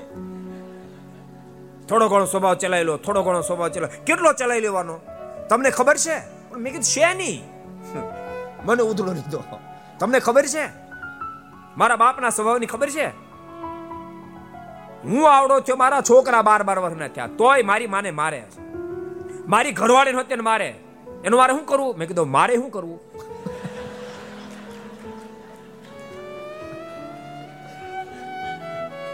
ક્યારેક આપણે ભેળવાય જાય. મેં કીધું, હવે છે ને, હું જરાક બે નું કહીશ. યુવાનો, જરૂર પોતપોતાના માત પિતાની સેવા કરજો. એમ વડીલને પણ કહું છું, તમારા સંતાનોને થોડા સમજીને તમે ચાલજો. તો અવશ્ય એવું તમારા સંતાનો પણ તમારી અનુવૃત્તિમાં રહેશે. એને પણ સમજવાનો પ્રયાસ કરજો કારણ કે જનરેશન ગેપ બહુ મોટો છે. આપણી વિચારધારા એ બહુ જૂની હોય. આની વિચારધારા થોડી નવી છે. એના, એની અંદર એટલું જ અનુસંધાન રાખો એ સંસ્કારી બની રહે. હું કઈ આમ જ કરે, મારું ધારું જ કરી વાત છોડી દો એ બાળકની અંદર સંસ્કાર વેશ્યન નો રે, કુટેવ નો રે, કુલક્ષણ નો રે, મંદિરે જાય પરમાત્માની નિષ્ઠા દૃઢ કરે, પ્રભુનું ભજન કરે, ખોટું કામ ન કરે, કોઈની સાથે અન્યાય ન કરે, નીતિનો ત્યાગ ન કરે. અને સમાજમાં પણ વ્યવસ્થિત જીવન જીવે. બધાની સાથે વ્યવસ્થિત સંબંધ રાખે, બસ એટલું અનુસંધાન રાખો ને એટલી ઈચ્છા રાખો. એથી વધારે અપેક્ષા રાખશો કે કમાણી મેં કરી, માટે આખી જિંદગી છોકરો હું કહું એમ જ કરવો જોઈએ, તો તમે નિષ્ફળ જાઓ. તમે સફળ નહીં જાઓ. સાંભળો છો? એ મોહનભાઈ સાંભળો છો? બધાને કહું છું, કેમ ભાઈ? પ્રાગજીભાઈ, સાંભળો છો? અનિલભાઈ, સાંભળો છો? અરવિંદભાઈ, સાંભળો છો? નિમિષભાઈ, સાંભળો છો? ધનજીભાઈ, બધાને કહું, અતુલ આમ ઘણા બધાને ઓળખું આપણે ટ્રસ્ટી ન કહેવાય. વિનુભાઈ, સાંભળો છો ને બરાબર? તો સારું સાંભળતા રહ્યો ને તમને ખબર, અમુક ઉંમર થાય ને પછી એને સાંભળ્યું એટલું જ સાંભળે. આપણે કઈ ન સાંભળે, એને જરૂર આજે બાલ પ્રભુ ઘનશ્યામ માને કહે છે કે માં હું ભગવાન જરૂર છું, પણ તારો દીકરો બનીને આવ્યો છું. તારી સેવા કરી મારી પરમ ફરજ આવું નથી કીધું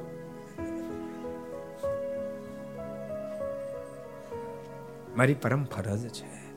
માં ભક્તે બે હાથ જોડ્યા છે, કૃપાનાથ. મારા પર કૃપા કરો. અહમ ગ્રામ સુખ વિરક્તા. હું જગતના સુખ કે વૈરાગને પામી છું. તો આમ પ્રપન્નો અસ્મી તમારે શરણે આવી છું. માટે આપને એક વિનંતી કરું છું, માલિક. આ પરમેશ્વર છો. જ્ઞાન મને ક્યારે ભૂલાય ન જાય. એ મારા પર કૃપા દ્રષ્ટિ કરો. અને બાળ પ્રભુ ઘનશ્યામ આવે, માતા ભક્તિને જે જ્ઞાન આપે, એને હરિગીતાનું જ્ઞાન કહેવામાં આવે છે. ભક્તો, દેશ એટલા માટે બહુ મહાન છે. આ દેશને અનેક ગીતાઓ પ્રાપ્ત થઈ છે. ભગવદ્ ગીતા, હરિગીતા, નારાયણ ગીતા, કપિલ ગીતા સત્ય ગીતા, બહુ ગીતાઓ પ્રાપ્ત થઈ છે. આ દેશના અનેક મુમુક્ષ મુમુક્ષ આત્મગીતાના જ્ઞાનને પ્રાપ્ત કર્યું છે. અને યાદ રાખજો, તમામ ગીતામાં સ્વયં પરમાત્માના મુખમાંથી નીકળેલી એ દિવ્ય અમૃત વાણી છે. ગીતાની બહુ મોટી મહાનતા છે. સાચું કહું છું તમને.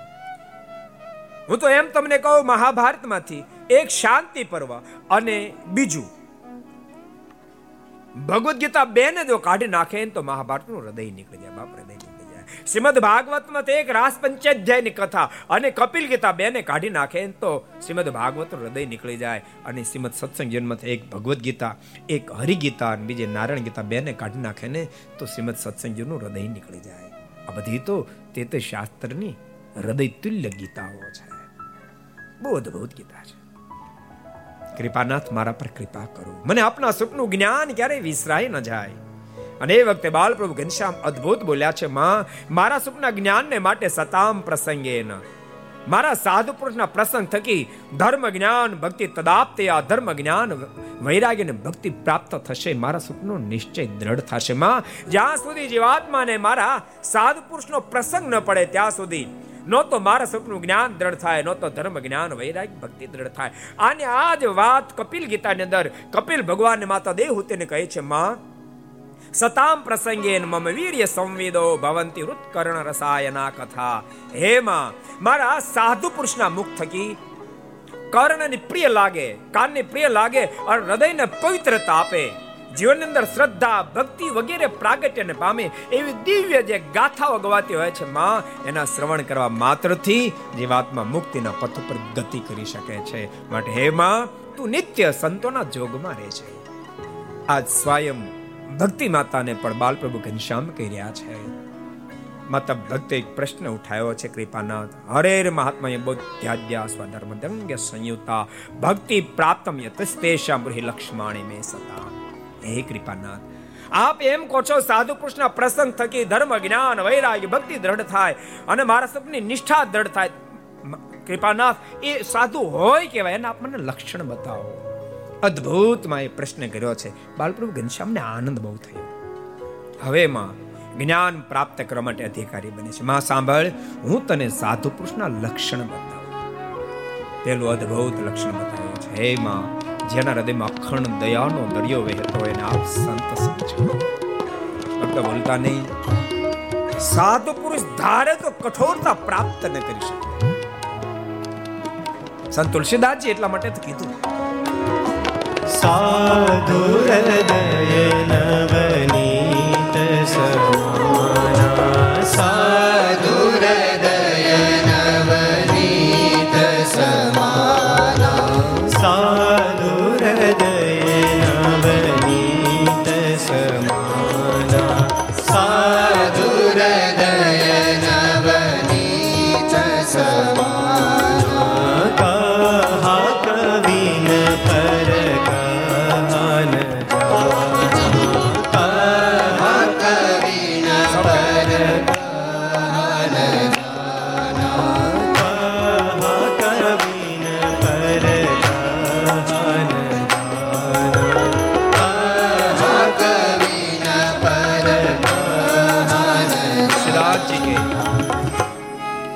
મેં સાધુ પુરુષને માખણની ઉપમા આપી પણ એ મારી મિસ્ટેક છે.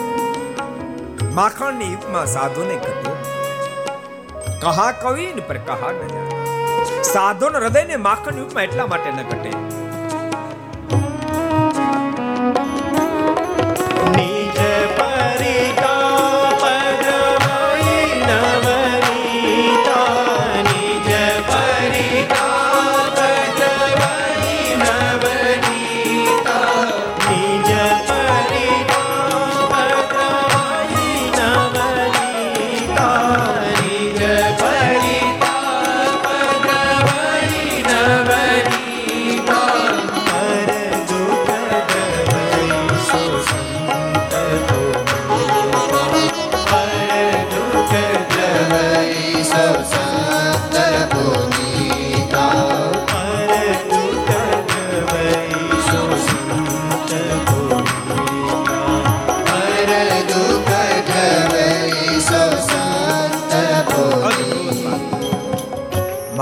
કોમળ ઘણું દેખાય છે.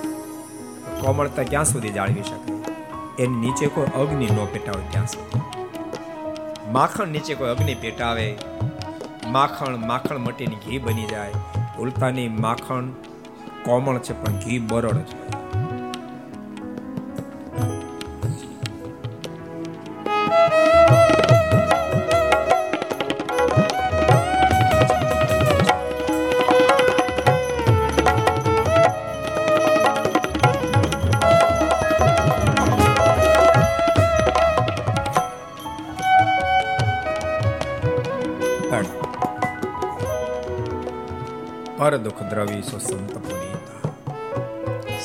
પુરુષો, પોતાના કષ્ટને સહી લે છે બાપ, અન્યના કષ્ટને સહી નથી શકતા. બીજાના દુઃખને જોઈને દ્રવી જાય છે. ઇતિહાસો સામે દ્રષ્ટિ નાખીએ તો ખબર પડે, સત્સંગની માં મુક્તાન સમય એક નાનકડો પ્રસંગ તમને કહો. સાધુ કેવા મારીને આજ્ઞાથી સાઠ સાઠ સંતોને લઈ સમય દેશાંતરમાં વિચરણ કરતા હતા. મારીની એક આજ્ઞા હતી. અમે આદેશ ના આપીએ ત્યાં સુધી તમારે મારા દર્શનાર્થે પણ આવવું મુક્તાનંદ સ્વામી ફરતા ફરતા નાગડકા સાઈડ ગયા છે. બબે ત્રણ ત્રણ દિવસના સંતન ઉપવાસો થયા છે. નાગડકાથી લોયા જતા કોઈ દ્વેષીલા લોકો સંતને જોઈ ગયા. સંતો સાથે જબરદસ્ત છે. મનમાં થયું કે દાડાના હાથમાં નથી આ સ્વામિનારાયણના સાધુ હાથમાં આવ્યા. મારી મારી પાડી દેવા છે. સંતોને મારવા માટે પરદેશા બાવળના ખોટા કાપતા મીંડ્યા. એ કાપવાનો અવાજ સદગુરુ મુક્તાન સમયને કાને અથડાયો. થોડું માસ્ટર બોલાય. સ્વામી પાછો વાળીને જોયું, આખી વાતને સ્વામી ગયા સંતોને કહે છે સંતો, આપણે સાધુ છીએ. સાધુ એ સહન કરવાનું હોય. સંતો, અત્યાર સુધી તો કાંટા વગરના ખોટા ખાધા કાંટા સ્વતા ખોટા ખાવાનો આપણો વારો છે. પણ જોજો, મારીની આજ્ઞા છે, આપણી સાધુતાનો ત્યાગ નહીં કરશો. સહન કરજો મહારાજ બધું ગુનું કરશે. આમ આજે મુક્તાન સ્વામી વાત કરતા ત્યાં પેલા દ્વેષીલા લોકો આંબી ગયા છે. સંતોને કાંટા સોતા સોટા શરીર પર પ્રહાર કરી મારવા લાગ્યા છે. દ્વેષેલ લોકો માર મારે સંતોના મુખમાંથી સ્વામિનારાયણ શબ્દ નીકળે. પેલા માર મારે સંતોના મોઢામાં સ્વામિનારાયણ નાદ નીકળે. એક કિલોમીટર સુધી સંતોને માર્યા છે. સંતોના શરીરમાંથી લોહીની છેડો છૂટ્યા છે. મારી મારી સંતોના શરીરને ચૂથી નાખ્યા. તો ભૂલતા નહીં. આપણને ઓછી કિંમતે સસ્તાઈમાં ભગવાન શ્રી નથી મળ્યા. સંતોએ બહુ કુરબાનીઓ આપી છે. ખૂબ કુરબાનીઓ આપી છે. લોયા ગામ નજીક આવી ગયું. દ્વેષેલા લોકો પાછા વળ્યા છે. સંતોના શરીરમાં ખૂબ માર પડ્યો છે. ત્રણ ત્રણ દાડાના ઉપવાસો છે. મુક્તાન સમય મનમાં સંકલ્પ થયો. અહીંયા સોરા બાપુ રહે છે આપણે, ત્યાં જશું. સંતોને પારણ થશે, ભોજન મળશે. ત્યાં સમયને સમાચાર મળ્યા. મહારાજ અત્યારે અહીંયા લોયામાં બિરાજી રહ્યા છે. સમયને ફાળ પડી. મારી આજ્ઞા છે એક, અમારી પરમેશ્વરના દર્શનાર્થે ન સ્વામીના મનમાં વિચાર થયો, હું જો મહારાજ પાસે જઈશ તો પરમેશ્વરની જવાથી મહારાજ નારાજ થશે. શું કરું? અને ન જાઓ. સંતોને એટલો બધો માર પડ્યો છે. રખે કોઈ સંતોના શરીર પડી જશે. શું કરું? સ્વામીની આંખોમાંથી આંસુડાની ધારાઓ થઈ છે મનમાં વિચાર થયો, લાય, મારને પત્ર લખો. પત્ર લખી કોઈની સાથે મોકલ્યો છે, મહારાજ. સંતોને આપના દર્શન ખૂબ ઈચ્છા છે. આપના તરફથી પરમિશન મળે, દર્શન કરવા આવીએ. મારા તરફથી પરમિશન મળી છે. મુક્તાન સમય સંતોને કીધું, સંતો, આપણે મહારાજ પાસે જઈએ મારને ખબર પડે કે આપણે આટલો બધો માર પડ્યો છે, મારે દુઃખી થશે. આપણી પાસે પાણીના તુંબડા પહેર્યા છે. ધોત્યાને ભૂના કરી શરીર લૂછી નાખો. ઉપરથી એવી રીતે વસ્ત્રો પહેરી લો જેથી મારને ખબર ન પડે. સ્વયં મુક્તાનો સમય ધોત્યાને પલાળી સંતોના શરીરને લૂછે. નીચો હોય તો લોહીની ધારા સંતોએ વસ્ત્રો વ્યવસ્થિત પહેરી લીધા. મારના દર્શન માટે આવ્યા છે. મારને દંડવડ કરવા લાગ્યા. નક્કી કર્યું આપણે મારે કહેવું નથી. માર તો તન કી જાણે મન કી જાણે જાણે ચિત્ત કે ચોરી એ પરમેશ્વર સંતોને પડેલા મારને કેમ ન જાણે? મહારાજે પ્રશ્ન કર્યો, સંતો કેમ છો? કુશળ છો? હા, મહારાજ. સંતો સીધા પણ વ્યવસ્થા થઈ જાય છે. ત્રણ ત્રણ દાડાના જેને ઉપવાસો છે. એ પરમહંસોના મુખમાંથી શબ્દ નીકળ્યા કૃપાનાથ બધી વ્યવસ્થા થઈ જાય છે. સંતો લોકો પરેશાન તો નથી કરતા જેના શરીર ચૂથાઈ ગયા છે, એ પરમહંસોના મુખમાંથી શબ્દ નીકળે કૃપાનાથ, કોઈ તકલીફ નથી. મહારાજે મુક્તાન સ્વામી કીધું, સ્વામી, તમે નજીક આવો તો. સ્વામીને ફફડાટ થયો છે. મહારાજે પાસે બોલાવ્યા. સ્વામીને ખેસને જરા પથ્થર કર્યો. ચામડી સાથે ખેત ચોટી લોહીની છેડ વચૂટી. અબજો બ્રહ્માંડના માલિક ભગવાન શ્રીને આંખોમાંથી આંસુડાની ધારા એક પછી એક સંતને બોલાવ્યા છે. બધેની આની આંખ પોઝિશન જોતાની સાથે. મારી આંખમાં આંસુ, આંખ લાલ ઘઉં થઈ છે. મહારાજ ક્રોધાના આવેગ મારે જરા એમ કહેવા ગયા નથી કરવું કોઈનું મારે કહ્યા મારના મુખમાંથી શબ્દને કાળ મહાકાળ. મુક્તાન વગેરે સમજી ગયા કે હમણાં મહારાજ આ સૃષ્ટિને રટરસો પઠન કરી નાખશે. સદગુરુ મુક્તાન વગેરે સંતો મારને સાષ્ટાંગ દંડ પ્રણામ કરવા કૃપાનાથ, આપ એક શબ્દ આગળ બોલો તો મહારાજ, આપને અમારા સોગંદ, કૃપાનાથ અમારા સોગંદ છે, માલિક માલિક. અજ્ઞાની લોકો ન સમજી શકે કૃપાનાથ. એની અજ્ઞાનતાની સામે જોશો તો લાખો જીવાત્માનું કલ્યાણ કેમ થશે કૃપાનાથ એક શબ્દ બોલો આપને મારા સોગંદ છે ભગવાન શ્રીના મુખમાંથી શબ્દો નીકળ્યા સંતો તેમ મારું મોઢું શીવી લીધું ન તો આજ હું સૃષ્ટિનો પ્રલય કરી નાખા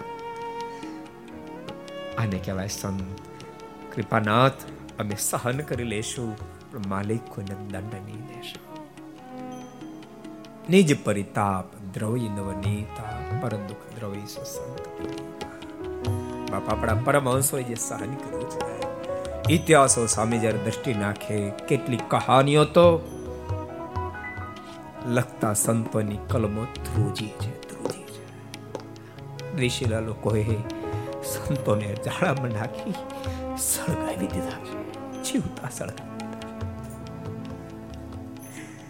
કહાનીઓ તમને કરબદ્ધ મારી પ્રાર્થના છે. જ્યારે તમને ગુટકા ખાવાનું મન થાય, માવા ખાવાનું મન થાય, ત્યારે પરમાંશોની કુરબાનીઓને બાપ યાદ કરશો મંદિરે જવા તમને આળસ ચડે ને ત્યારે કુરબાનીઓને યાદ કરશો પૂજા કરવામાં આળસ આવે ત્યારે મહાપુરુષોની કુરબાનીઓને યાદ કરશો એટલે શા માટે સ્મરણ કર્યો શું ભક્તો એમનો આપણને મહારાજ નથી મળ્યા. સંતોની ઊંચાઈ ગમે તેટલું સહન કર્યું બસ અનેકનું ભલું કરતા રહ્યા સંતોની ઊંચાઈ છે. આ સ્વયં ભગવાન શ્રી હરિ સંતોના લક્ષણો બતાવી રહ્યા છે. એમાં પ્રથમ મહારાજ દયાનું વર્ણન કરે છે.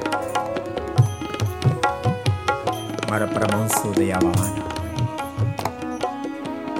ભક્તો જેટલા જેટલા મહાપુરુષો થયા છે એને બહુ સારું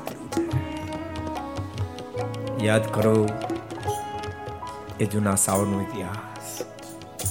સદગુરુ ગુણાતીતાન સ્વામી કૃપાનસ વગેરે સંતો જૂના સાવર ગયા હોય.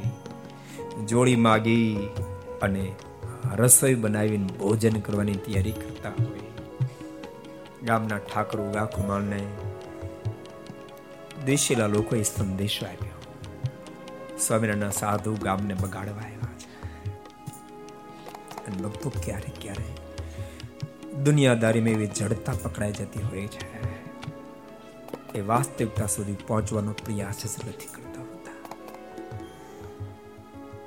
અને ગામના ઠાકોર પાંચ દસ માણસોને સાથે લાવી સંતોને કહ્યું, અત્યારે અત્યારે ગામનો ત્યાગ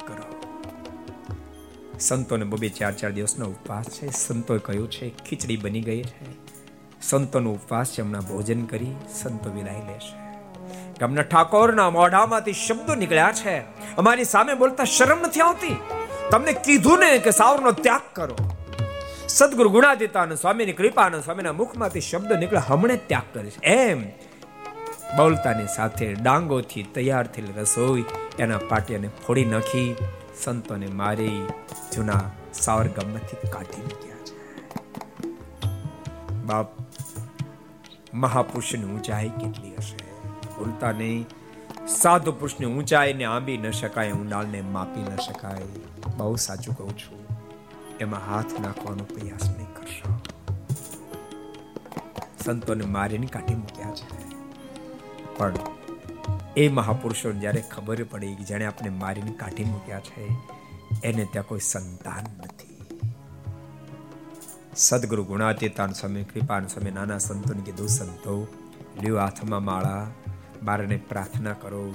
જેણે આપણને મારીને કાઢી મૂક્યા છે ને, એ ઉગા ખુમાનને ઘેરે પારણિયું બંધાય. બાપ નહીં કહેવાય સંતાન કહેવાય. અને મહાપુરુષોની પ્રાર્થનાને ભગવાન શ્રી સાંભળે છે. અને એને ઘેરે અક્ષરધામના મહામુક્ત આત્માને જન્મ આપ્યો છે. જન્મ જીવણું ખુમાણ પડ્યું છે ને એ જીવણું ખુમાણ મહાન ભક્તરાજ બન્યા છે અને સંતોની જોડીઓ ફરીવાર એ દરબાર ગઢની અંદર ટીંગાડવામાં આવી છે. એમ સંપદાનો ઇતિહાસ કે છે. ભૂલશો નહીં. જેણે જેણે સર્જનો કર્યા ને બહુ સહન કર્યું છે. સહન વિના સર્જન શક્ય નથી. કોઈ એમ માને, હું સર્જન કરું, પણ કોઈ મને કહેવું ન જોઈએ. મારથી સહન નહીં થાય. એનાથી સર્જન પણ શક્ય નથી. બાપ, આ સંસ્કૃતિ જે ટકી છે ને, એની પાછળ કોઈ જો કારણભૂત હોય તો ભગવાનના સાત પુરુષનો દાખલો છે. સાધુ પુરુષની ઊંચાઈ ને સદગુરુ બ્રહ્માનંદ સ્વામી એની કલમે કંડારે. સંત પરમ હિતકારી જગત માહી, સંત પરમ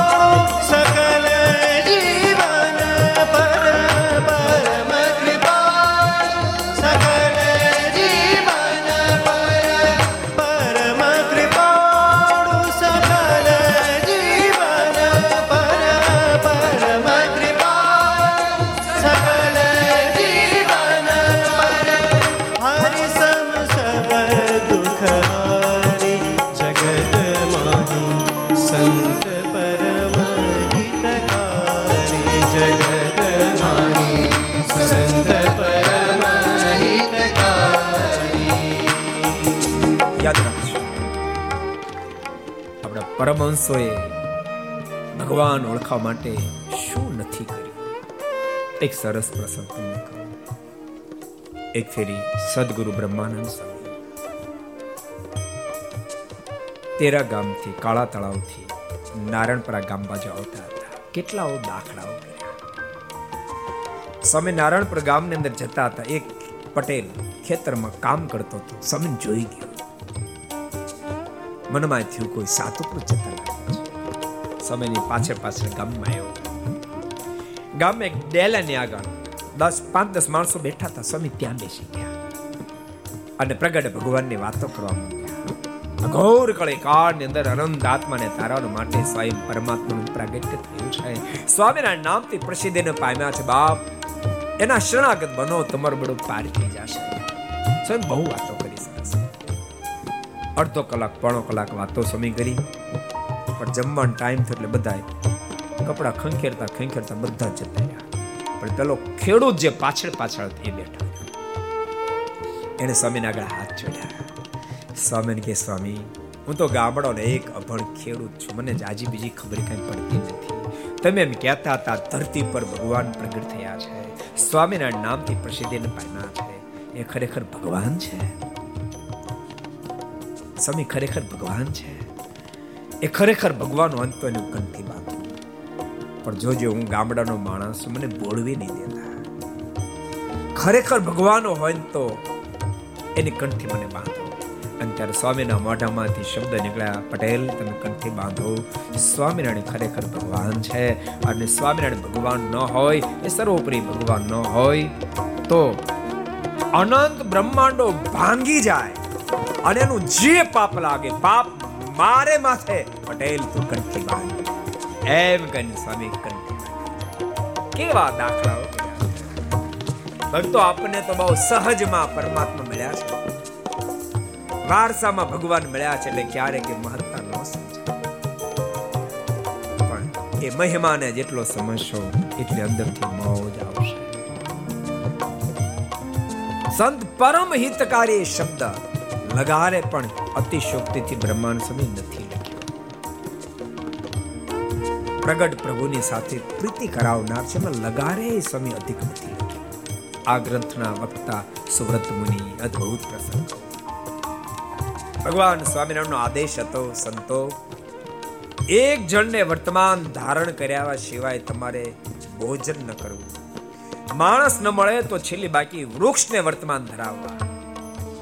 અને સંતો દેશાંતરમાં ગામડે ફરતો એમાં આ ગ્રંથના વક્તા સુરત મુનિ. એક ગામમાં ગયા. ગામમાં કોઈ માણસ ન મળ્યો, સ્વામી સીમમાં ઉભડ્યા એક પટેલ હળ આપતો હતો. પટેલની પાસે જઈને કીધું એ પટેલ, હે પટેલ. આ માણસનો દેહ મળ્યો છે ભગવાનને પામવા માટે. અને સાંભળો, દુર્લભ ભગવાન સુલભ થયા છે ને ધરા પર પ્રગટ થયા છે. પટેલ, તમે એનું ભજન કરો, બેડો પાર થઈ જાહે. એની કંઠી બાંધો. પટેલના મોઢામાં શબ્દ નીકળ્યો. કોણ ભગવાન? રે સ્વામી સ્વામિનારાયણ. બેતી પકડો બેતી પકડો. હું કંઠી નહીં, પાછી સ્વામિનારાયણની કોઈ કાળે ન બને. મારે ક્યાં ટાઈમ હતો? તમારે સ્વામિનારાયણનું નામ લેવાનું. સ્વામી બોલ્યા છે, પણ પટેલ, હળ હાકતા હાકતા સ્વામિનારાયણ સ્વામિનારાયણ સ્વામિનારાયણ બોલજો બેડો પાર થઈ જાય. પટેલ કે સાધુરા મારે તારો ઉપદેશ કાંઈ નથી સ્વામી કે, પણ પટેલ મેં નક્કી કર્યું, તમને કંઠી પહેરાવી છે પટેલ જરાક હસ્યો. હસીન સ્વામીને કે, મને અને વળી સ્વામિનારાયણની કંઠી? હું કોઈ કાળે ન પહેરું. આ મારી પ્રતિજ્ઞા છે. અને એ વખતે સ્વામીના મુખમાંથી શબ્દ નીકળ્યા, પટેલ, તો સાંભળો, સામે મારી પણ પ્રતિજ્ઞા છે. આ તમારી ડોકમાં ભગવાન સ્વામિનારાયણની કંઠી ન પહેરાવ, તો ભગવાન સ્વામિનારાયણનો સાધુ નહીં. અમારી અને પટેલ હળ હાકે સ્વામી પાછળ પાછળ ઉથલો મારે. હે પટેલ હે પટેલ, ભગવાન ભજો આવો અવસર ફરી ફરી નહીં મળે. સ્વામી કે, સાધુરામ, પાછો વંડતર હવે મારો મગજ તપી સ્વામી કે, પટેલ, તમારી થઈ તમે કરો, મારથી થઈ હું કરીશ. અને છેવટે પટેલનો મગજ ગયો, પરણો હાથમાં લીધો. હોય ઝાટકીને સ્વામીનો પરણો માર્યો. પણ સ્વામીને પરણો મારે સ્વામીના મોઢામાંથી સ્વામિનારાયણ નાદ નીકળે. પટેલ પરણો મારે સ્વામીના મોઢામાંથી સ્વામિનારાયણ નાદ નીકળે. એ મારતા મારતા પટેલનો પરણો ભાગી કાતળી હેઠી પડી. સ્વામી કાતળી હાથમાં લઈને કે, પટેલ, મને દુઃખ બહુ થયું તમે માર માર્યોનું નહીં, પણ મારે કારણે તમારો પરણો ભાંગી ગયો. તમારો નવો ખર્ચો થશે, એનું મને દુઃખ થયું. અને આટલા શબ્દ સાંભળતા પથ્થર હૃદયના પટેલનું હૃદય પણ પીગળી ગયું. પટેલને આંખ ધીમી થઈ ગઈ પટેલ હાથ જોડી સ્વામી, મારા ગુનાને માફ કરો. ગાય જેવા સાધુ મારા મોક્ષની વાત કરતા હતા. પ્રગટ ભગવાનને આપ વાત કરતા હતા. સ્વામી, મારા દિલે હા પાડી દીધી છે. તમે જેની વાત કરતા તે સ્વામિનારાયણ ભગવાન જ હોય. એને તો આ માર તમે સહન ન કરો. માટે મારા પર કૃપા કરી મારા ગુનાને માફ કરો. સ્વામી બોલ્યા છે, પટેલ, તારા ગુનાને માફ કરી દો, પણ કંઠી બાંધતો પટેલને ભૂલાઈ ગયું પ્રતિજ્ઞા આપણે લીધી છે સ્વામી, બાંધી દો કંઠી. અને સ્વામી, શરણ મંત્ર બોલીને પટેલ લોકમાં કંઠી બાંધીને ભગવાન સ્વામિનારાયણનો આશ્રય બાપ, આમ સત્સંગના પાયા પાતાળ સુધી ગયા.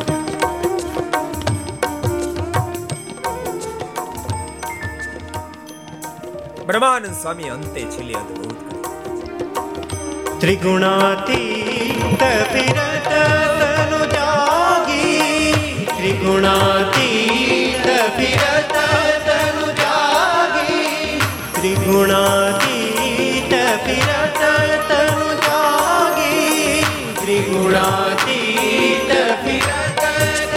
જાગી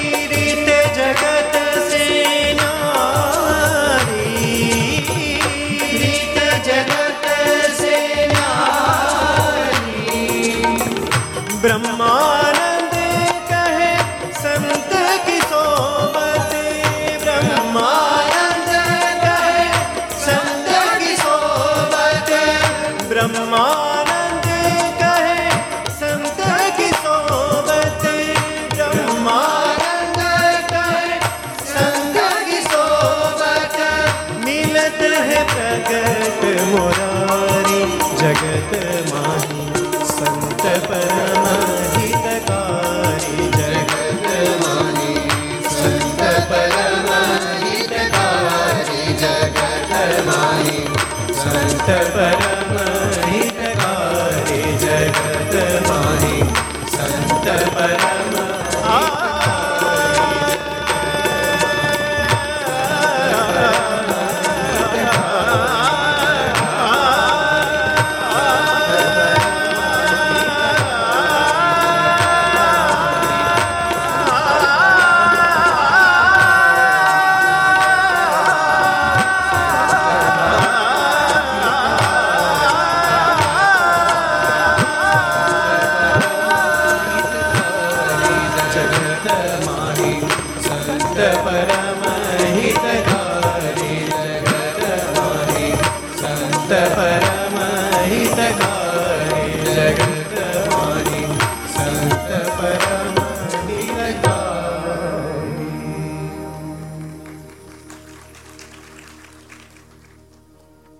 દુઃખ દ્રવય સંત પુનીતા. આ પ્રસંગે મુરદાસજીનો પ્રસંગ કીધા વિના રહી નથી શકાતો. બહુ પ્રસિદ્ધ પ્રસંગ ભક્તો વિસ્તાર નહીં કરું, પણ એક નારીને બચાવવા માટે એનો કલંક પોતાને માથે લઈ લે, બેટા જીવને ટૂંકાવીશ નહીં. હું શું કરું? કાલ સવારે દુનિયા મને પૂછે, તારા પેટમાં કોનું પાપ છે? હું શું જવાબ આપીશ? જા બેટા, દુનિયાને કહી દેજે, મારા પેટમાં સંત મુરદાસનું પાપ છે. જા, કહી દેશે અને દુનિયા જ્યારે જાણ્યું ત્યારે સંત મૂળદાસ ઉપર કરવાની કરી, ન કરવાની કરી. પણ સંત મૂળદાસની વાતનું દુઃખ નહોતું. બે જીવ બચ્યા એનો આનંદ હતો. ભક્તો, હું ઘણી ફેરી કહું છું. સ્વામિનારાયણ સંપ્રદાય સદૈવને માટે સંત મૂળદાસજીનો ઋણી રહેશે. સદૈવને માટે ઋણી રહેશે. આ ધરતી પર સંત મૂળદાસજી જો ન આવ્યા હોત, તો આ સંપ્રદાયને, સંપ્રદાયની માં મુક્તાનંદ સ્વામીની પ્રાપ્તિ ન થઈ, પ્રાપ્તિ ન થાત આ સંપ્રદાયને સંત મુક્તાનંદ સ્વામીની ભેટ આપનાર કોઈ મહાપુરુષ હોય તે સંત મૂળદાસજી છે. ભૂલશો નહીં, જે નારીને સંત મૂળદાસજી બચાવી નારીને કુક થકી એક કન્યાનો જન્મ થયો. એના લગ્ન અમરાપુરની અંદર આનંદ રામ વિપ્રની સાથે કરવામાં આવ્યા. અને એ જ કન્યા રાધાની કુખે એક મહામુક્ત આત્માનો જન્મ થયો. અને મુક્ત આત્મા બીજા કોઈ નહીં સદગુરુ મુક્તાનંદ સ્વામી થયા છે.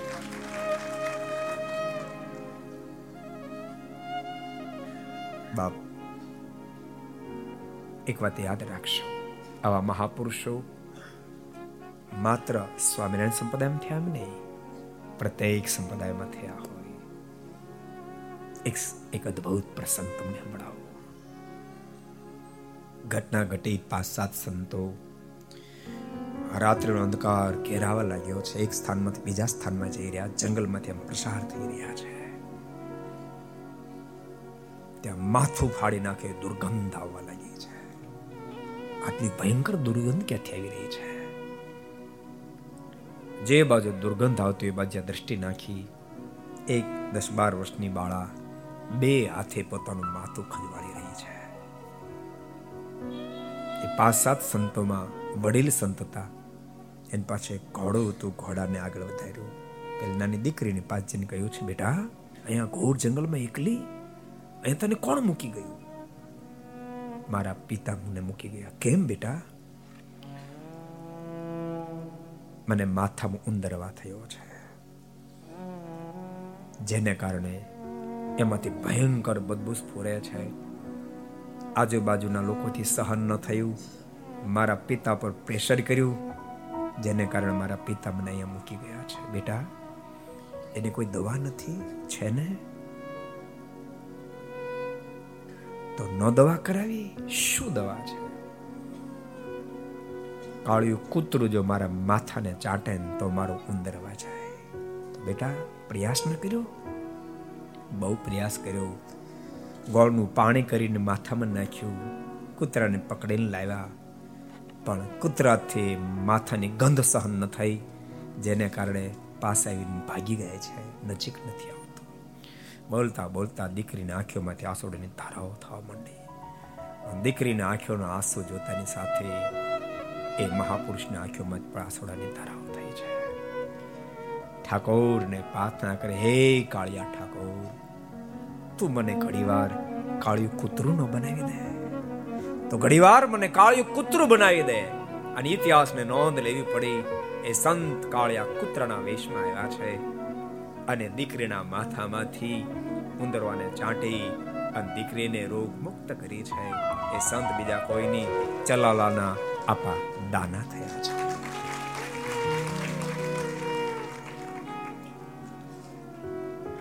यदि संत न होत इस ब्रह्मांड में तो ये जलजात ब्रह्मांड જ્ઞાન કરી લહર મેં वो तो ઠારત ઠામો ઠામ એ પંક્તિઓ એમને નથી લખાણી બાપ પણ સાધુ પુરુષમાં હેત થવું બહુ કઠિન હોય છે બહુ કઠિન હોય છે કારણ કે આપણને વઢી, દખી, આપણા મોક્ષની વાત જ્યારે બતાવે, આપણને ક્યારેક મનાય, ક્યારેક ન મનાય. દુનિયાદારી પદાર્થમાં જીવાત્માને તાબડતોબ હેત થાય કારણ કે માઇક ઇન્દ્રિયો અંતકરણ માઇક પદાર્થમાં તરત ચોટી જાય. ભગવાનના સાધુમાં જલ્દી વૃત્તિ એવી ચોટે નહીં. કારણ કે અમે એવું કાંઈ હોય નહીં. કાં તો માથા પર તોલા હોય, કાં તો લાંબી લાંબી દાઢીઓ હોય જેને કારણે સાધુમાં પ્રીતિ જીવાત્માને થતી નથી. અને જો પ્રીતિ થઈ જાય, તો ભૂલતા નહીં. અવશ્ય બે જીવાત્મા પરમાત્મામાં પ્રેમ કરે અને પ્રભુમાં પ્રેમ કરીને પ્રભુને પામી જાય છે. ભૂલશો નહીં ભક્તો, એવું નહીં માનશો કે સંતમાં પ્રેમ કરવાની વાત કરી એટલે પરમાત્મા એક બાજુ છે. એ વાત તમે હૃદયમાં લખી લેજો. પ્રથમ તમને ભગવાનના સાધુમાં જ પ્રેમ થશે. અને જેને ભગવાનના સાધુમાં પ્રેમ થાય, એને જ ભગવાનમાં પ્રેમ થાય. એને જ ભગવાનમાં પ્રેમ થાય.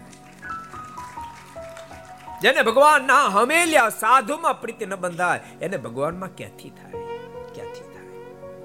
અદ્ભુત લક્ષણ બતાવે હે માં. જેના હૃદયમાં દયા હોય, ક્ષમા જેના હૃદયમાં ઠસો ઠસ ભરી હોય આપ સંત સમજો.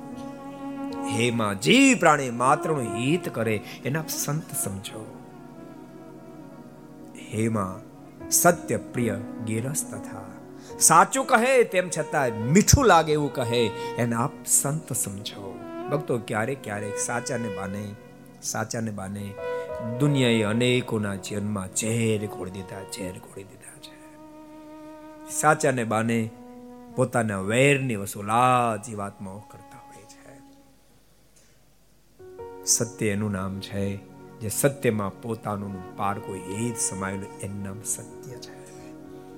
એમાં એવા સત્યના કહેનારા હોય. સાચું કહે તેમ છતાં મીઠું લાગે એવું કહે. મુમુક્ષને હા પડી જાય. પોતાની ભૂલની હા પડી જાય. મુમુક્ષ ભૂલમાંથી પાછો વળી જાય. એમાં મુમુક્ષને ભૂલમાંથી પાછો વાળીને ભગવાનમાં જોડી દે. એના સંત જીત કામો, જીત ક્રોધો, જીત લોભાશ્ચ નિર્દંબા અહંતા ચ મમતા હિના સ્વધર્મ દ્રઢ વર્તના. જીતેન્દ્રિય સુશીલશ્ચ દુરાગ્રહ વર્જિત. સુચ્યો, રુજો, દાંતો, મિત્ત ભાષિણ. હેમા, જગતના સુખ થકી જે વૈરાગને પામેલ છે, એને આપ સંત બહુ અદ્ભુત લક્ષણો બતાવેલા છે. જેને કામ જીત્યો, ક્રોધ જીત્યો છે, લોભ જીત્યો છે, દમથી જે પર છે શરીરમાં પ્રીતિ નથી, શરીર સંબંધી પદાર્થમાંથી જેણે પ્રીતિ તોડી છે. સૂચ્યો આભ્યંતર બાહ્ય બે રીતે પવિત્ર રહેનાર છે. રોજવો પોસાય તેવી પોઝિશનમાં પણ મોજમાં રહી શકે છે. એમાં એના સંત સમજો. દાન તો ઇન્દ્રનું દમન કરનાર છે. મિત ભાષણ, બહુ ઓછું બોલનાર છે, આપ સંત સમજો. ભક્તો, આપણા સંતોને વચનામૃતમાં વારંવાર મુનિ શબ્દથી સંબોધ્યા છે. વારંવાર મુનિ શબ્દથી વચનામૃતમાં સંબોધ્યા છે. યાદ રાખજો, મુનિનો મતલબ બોલતા જ નહોતા એમ નહીં, પણ બોલ્યા જેવું જ બોલતા હતા. આપણે નહીં બોલ્યા જેવું ઘણું બોલીએ છીએ, બોલ્યા જેવું નથી બોલતા, એની મનાઈ છે. અમુક અમુક લોકો કે કે ભગત ક્યાં ગયા હતા? સ્વયં સત્સંગ કરવા ગયો હતો. આરામ છે, બે મિનિટ સાંભળ્યો હતા બે કલાક ઈ જ બોલ બોલ કરે, બોલો. અને પાછી કે સ્વયં સત્સંગ કરવા ગયા. ભગવાનના ભક્તો જે વ્યક્તિ ઓછું બોલે, એની કિંમત વધતી હોય છે. માટે જરૂર કરતા વધારે બોલવું જ નહીં. અને બોલો ને, તો ભગવાન સંબંધી બોલજો. બોલમાં બોલમાં બોલમાં રે. રાધા કૃષ્ણ વિના બીજો બોલમાં રે. કડવો લીમડો ગોળમાં રે. રાધા કૃષ્ણ વિના બીજો બોલમાં રે. હમ તો એક સહજાનંદ સહજાનંદ ગાવે. હમારે મન સ્વામી નારાયણ દુસરણ ભાવે. હમ તો એક સહજાનંદ સહજાનંદ ગાવે. એક એક મહાપુરુષના કથનો તમે જુઓ. હરિ બોલ હરિ બોલ હે આત્મા તો હરિ બોલ મહાપ્રભુ ચૈતન્ય બોલે. ભજ ગોવિંદમ ભજ ગોવિંદમ ગોવિંદમ ભજ મૂઢમતે જગત ગુરુ શંકરાચાર્યજીના શબ્દ. એક એક મહાપુરુષો આપણને એમ કહે છે, ગાયા જેવા પરમાત્મા છે, વર્ણ્યા જેવા પરમાત્મા છે, સાંભળ્યા જેવા પરમાત્માના ચરિત્રો છે, બાપ, એમાં તારા મનને ડૂબાડી દે. જીતેન્દ્રિય જેણે પોતાની તમામ ઇન્દ્રિયોને જીતી છે. નીડ દંદવા ભોગ તરાશ, માન અપમાન. અને જરા મૃત્યુ પછી પણ આરક્ષકને ન પામે હે માં, એના સંત સમજો. ત્યક્તવા ગ્રામ કથા વાર્તા સત્શાસ્ત્ર વેશનસ તથા વિષયા શક્તિ રહિતા હાસ્તિકાચ વિવેકિના. બોધેન નિપુણા. નિર્દંદવા નિર્ભયા સંતોષાયાત ભગવત ભક્તિ વચિક્ષણ માત્ર કહા એમાં એના સંત સમજો વિષય થકી વિરક્ત છે અતિ આસ્તિક શાસ્ત્રના વચનમાં સત્પુરુષના વચનમાં અતિ વિશ્વાસ છે સંત સમજો અમુક અમુક નો ઠામ કોનો હોય એક જણો ઘણા વર્ષ થયા મારી પાસે મને કે યુવાનો અઢાર વીસ વર્ષનો. મને કે સ્વામી બે ચાર પ્રશ્નો તમને પૂછવા જવાબ આપશો? મેં કીધું આવડશે આપીશ. મને કે, ખીજાશો ને મેં કીધું, હું ખીજાવાનું? પૂછને તું તારે. અને એને મારે સીધો આપણા પર ઘા કર્યો. મને કે સાધુ અને શાસ્ત્રો એમ કહે છે, તમે ભગવાન ભજો, હારા કામ કરો, તો સ્વર્ગ અને ધામની પ્રાપ્તિ થશે. આ નબળા કરશો નરકમાં જાશો. એ વાત સાચી? મારે શું કેવું મને કે, મને નથી આ પડતી. તમને આપડે મેં કીધું, મને આપડે છે. મને કે, તમને કેમ આપડે છે? મેં કીધું, હવે હું તને એક પ્રશ્ન પૂછું. તું ખીજાતો નહીં. મને કે નહીં ખીજાવ કોલો. મેં કીધું, તું શું કરે છે? મને કે, હું એસવાય બીએસસી માં અભ્યાસ કરું છું. મેં તારા ફાધર મને કે, જુનાગઢની અંદર બેંકમાં મેનેજર છે. મેં કીધું, તને હું ખાતરી તારા પિતા છે? મને કે, હું વાત તમે કરો છો. મોઢું સંભાળ. મેં કે હું તને શાંતિ પૂછું તારી પાસે હું સાબિત તારે પિતા છે? મને કે, મારી માં કે છે, મારા બાપ છે મેં તને તારી મા ઉપર પૂરો વિશ્વાસ. મને કે, હોય જ ને. એ કઈ પ્રશ્ન પૂછવાનો છે? મેં તારી માએ કીધું કે તારા પિતા એટલે માની લીધું મેં કે માની લે ને. મેં કીધું, હા, બળ. તો સંતોન શાસ્ત્રો મારી માં છે.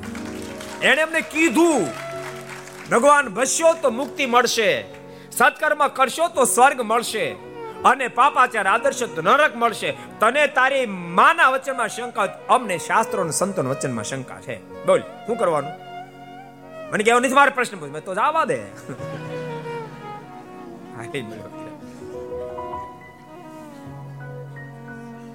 બોધેન નિપુણા.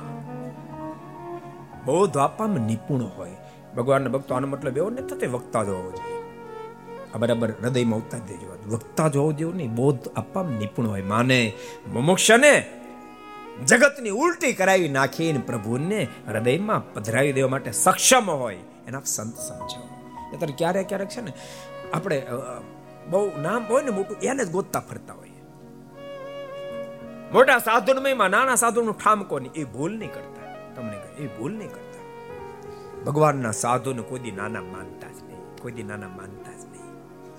ક્યારેક ઉપલી ક્રિયાથી ભગવાનના સાધુ ઓળખાય ક્યારેક ન પણ ઓળખાય. મુક્તા આનંદ કહે હરિ હરિ જનની ગતિ છે ને આરી, એને દેહ દર્શી દેખે પોતા જેવા સંસારી. નતર નાના સાધુ તો દ્રષ્ટિમાં જ ન આવે. કેવો મહિમા, એક સરસ વાત તમને લોધિકાના અભેશી બાપુ, ગામ તળી. એકવાર ઘટના ઘટી. સંતો લોધિકા પધારેલા. અભેશી બાપુ એ એના માણસને કીધું, તપાસ કરતો સંતો જો ફ્રી થયા હોય તો આપણે સત્સંગ કરવા જઈએ. ઓલો માણસ આવ્યો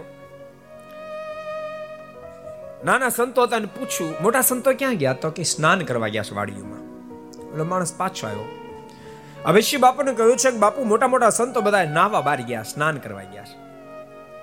નાના નાના સંતો મંદિરે છે તો કાલે આપણે મંદિરે જઈએ. તો પણ બાપુ નાના નાના સાધુ મંદિરમાં છે. અને ત્યારે ગામ ધણી અભિષી બાપુના મોઢામાંથી અદ્ભુત શબ્દ નીકળ્યા. નાના છે પણ તારું મારું કલ્યાણ કરી એટલા મોટા તો જરૂર હશે માટે હાલ આપણે સત્સંગ કરવા બહુ અદ્ભુત ભગવાન શ્રીની વાત કરી રહ્યા છે કે ભગવાનના સંતના જોગ થકી ધર્મ, જ્ઞાન વૈરાગ ભક્તિ દ્રઢ થાય. એના જોગ થકી જ મારું સ્વરૂપ ઓળખાય. એ વિના સ્વરૂપ ઓળખાય નહીં. એક જણ તો મને કે સાધુની જરૂર જ નથી. કેમ? મને કે, બધું શાસ્ત્ર લખ્યું જ છે. સાધુ કાંઈ શાસ્ત્ર બારની વાત કરે છે? મેં કે ના, એક વાત નથી મને કે, તો પછી ક્યાં સાધુની જરૂર છે? મેં કીધું, એક કામ કરી, આ લાખો કરોડો રૂપિયા ખર્ચીને સ્કૂલો, કોલેજો બનાવે. એમાં કરોડો રૂપિયા ખર્ચી નાખે. સ્કૂલની જરૂર નથી, કોલેજની જરૂર નથી પ્રોફેશનની ટીચરની કોઈ જરૂર નથી. અને કે એમ કેમ કહો છો? એને એને હાલે? લોકો ભણીને વિદ્વાન કેમ થાય? ડોક્ટર કેમ થાય? એન્જિનિયર કેમ થાય? મેં કીધું ટીચર કે પ્રોફેસર એક ચોપડી બાજુ ભણાવે છે. ચોપડી ક્વિઝ ભણાવે તો સ્કૂલ, કોલેજ શું કામ આવી જઈ? મને કે ટીચર નો સમજાવ સમજણ ન પડે. મેં હાલી હું મેળ્યો સાધુ નો સમજાવ કાંઈ ખબર ન પડે. શાસ્ત્રના ક્યાંય ગોટાળા ઊંધા વાળો. ભગવાનના સંતોના માધ્યમથી જ શાસ્ત્રો સમજાય ભગવાન સમજ્યામાં આવ્યા છે. બોલતા નહીં, ન તો મુક્તાન સમયની સ્થિતિ કઈ સામાન્ય નહોતી. ઓછા વિદ્વાન નહોતા. સ્વામી સામાન્ય વિદ્વાન નહોતા, સામાન્ય ગાયક નહોતા, સામાન્ય સંગીતકાર નહોતા. પણ યાદ રાખજો, ભગવાન શ્રી હરિ બબે વરસ સાથે રહ્યા પણ ઓળખાણા નહીં. ઓળખી ન શકાણા. એ તો ગુરુ રામાનંદ સ્વામી ઓળખાવ્યા ત્યારે જ બાપ ઓળખાણ પડી છે. ત્યારે ઓળખાણ પડી છે. ભગવાન કદાચ ઓળખવામાં તમે થાપ ખાધી છે તો એ તમે સુધારી શકશો, પણ ભગવાનના સાધુ નહીં ઓળખો, તો બાપ ભગવાન ઓળખવાય ગહન થઈ જશે. ભગવાનના સાધુ ઓળખાવશે આ ભગવાન છે. આ પૂજવા યોગ્ય, આ વંદન કરો યોગ્ય, આ ઉપાસના કરો યોગ્ય, એનું વંદન કર, એની પૂજા કર, એનું ધ્યાન કર. તેથી ખબર પડશે આનું ધ્યાન કરાય, નતર ક્યાંય ને ક્યાંય ધ્યાનમાં લાગી જવા ખબર નહીં પડે. કોનું ધ્યાન કરાય, કોનું ભજન કરાય, કોની ઊભા, કશી જ ખબર નહીં પડે. અને મહારાજે પ્રથમના સત્યાવીસમાં વચનામૃતમાં કીધું છે, યાદ રાખજો, મહારાજ કે ભજન તો સૌ કરે છે પણ સમજણમાં ફેર બહુ છે. એ સમજણની ફેર જો ટાળવો હોય, તો ભગવાનના સાધુના માધ્યમથી સમજણનો ફેર ટળે નતર ભજન કરતા કરતા પણ ક્યાંય ના ક્યાંય પગી જવાય. ભગવાનના સાધુ જ આપણી સમજણને ઠેકાણે લાવે. પેચુટી ખાય ને? એ જેને ચડાવતા હોય એ ચડાવી શકે. ગમે ન કે પેટ છોડી દે. એ પેચુટી છોડીને ઠેકાણે લાવી દે ને, પછી જ નિરોગી થવાય એમ બાપ ભગવાનના સાધુ જ આપણને ભગવાન ઓળખાવે. નહીં તો ભગવાન સ્વામિનારાયણ અક્ષરધામમાંથી લાવત નહીં પેળા જો સાધુ જરૂર નો તો અક્ષરધામમાંથી કાફલો પેળો લેતા અને હારે લાવે બધા ગ્રસ્તો ન કરી નાખે. કો, શું કામ સાધુ કર્યા? મારે ખબર હતી આના જ વચન મના હે. તમારા દીકરા માટે તમે તૂટી મરો ને, તમારે કાંઈ કેવું હોય, તમારા છોકરા તમારો નહીં માને. એના એ છોકરાને સાધુ પાસે લઈ આવજો. સ્વામી જરા કોને આ ગુટકા ખાય સંત હોય ગુટકા ન ખાય. વાંધો ને સમય નહીં ખાવ. તમે તો ત્રણ દી તૂટતા હતા. તો છોકરો તમારું ન માન્યો, સાધુનું માન્યો. સ્વામી વાત અમે બહુ અદ્ભુત વાત લખી, વાત કરીને પછી ભક્તો આપણે હરિગીતામાં સંત લક્ષણ સાથે કથા વિરામ આપશું. હરિગીતાને કાલ પછી આપણે સાંભળીશું. સ્વામી વાત એક બહુ સરસ વાત લખી. સ્વામી કહે કે બે જણા પતિ પત્ની, એક નાનો બાળક વર્ષ દોઢ વર્ષનો, એક ગામથી બીજા ગામ જતા હતા. એમાં રસ્તામાં ટીમણ કરવા બેઠા. એ બે ટીમણ કરવા રહ્યા એમાં છોકરો રમતો રમતો બાખડી પર હાલતો હાલતો બાજુ બખોલી તેમ વયો ગયો.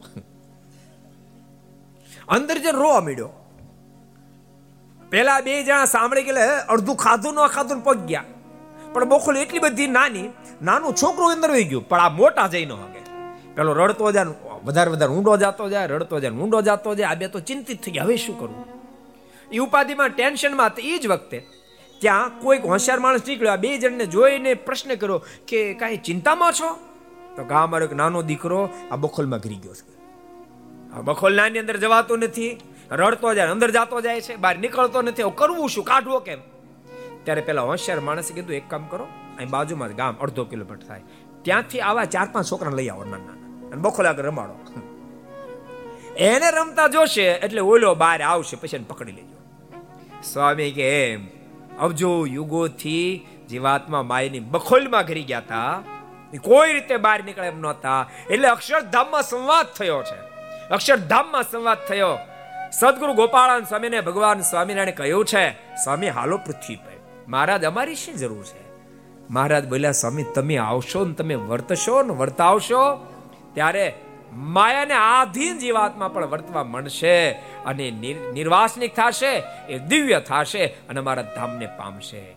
બખોલમાં માયની બખોલમાં જે ઘરી ગયા છે, એ કોઈ રીતે બહાર નીકળે એમ નથી. તમે રમશો ને, તમે વર્તશો, તમને જોઈને એ પણ વર્તશે, ત્યારે માયની બહાર નીકળશે. અને ભગવાન સ્વામિનારાયણ એ પદ્ધતિથી હજારો લાખો જીવાત્મને મોક્ષના પથ ઉપર પાર ઉતાર્યા છે. એટલે સંતનો અગાધ મહિમા, એના લક્ષણો આજ ભગવાન શેરી માતા ભક્તિ દેવીને આગળ કહી રહ્યા છે. પ્રભુ બોલ્યા છે, એમાં એવા સંતના માધ્યમથી ધર્મ, જ્ઞાન, વૈરાગ, ભક્તિ દ્રઢ થાય છે. એ ગાથાને ભક્તો આપણે આવતીકાલે શ્રવણ કરશું. અત્યારે એ શબ્દને સદાઓ આપણે ભક્તો જય જયકારની સાથે અત્યારની કથાને વિરામ આપશું. બોલો સ્વામી નારાયણ ભગવાન. હરિ કૃષ્ણ મહારાજ, ગોપીનાથજી મહારાજ બાલકૃષ્ણ રામચંદ્ર ભગવાન કાષ્ટભંજન દેવ, ઓમ નમઃ. પાર્વતી હર હર મહા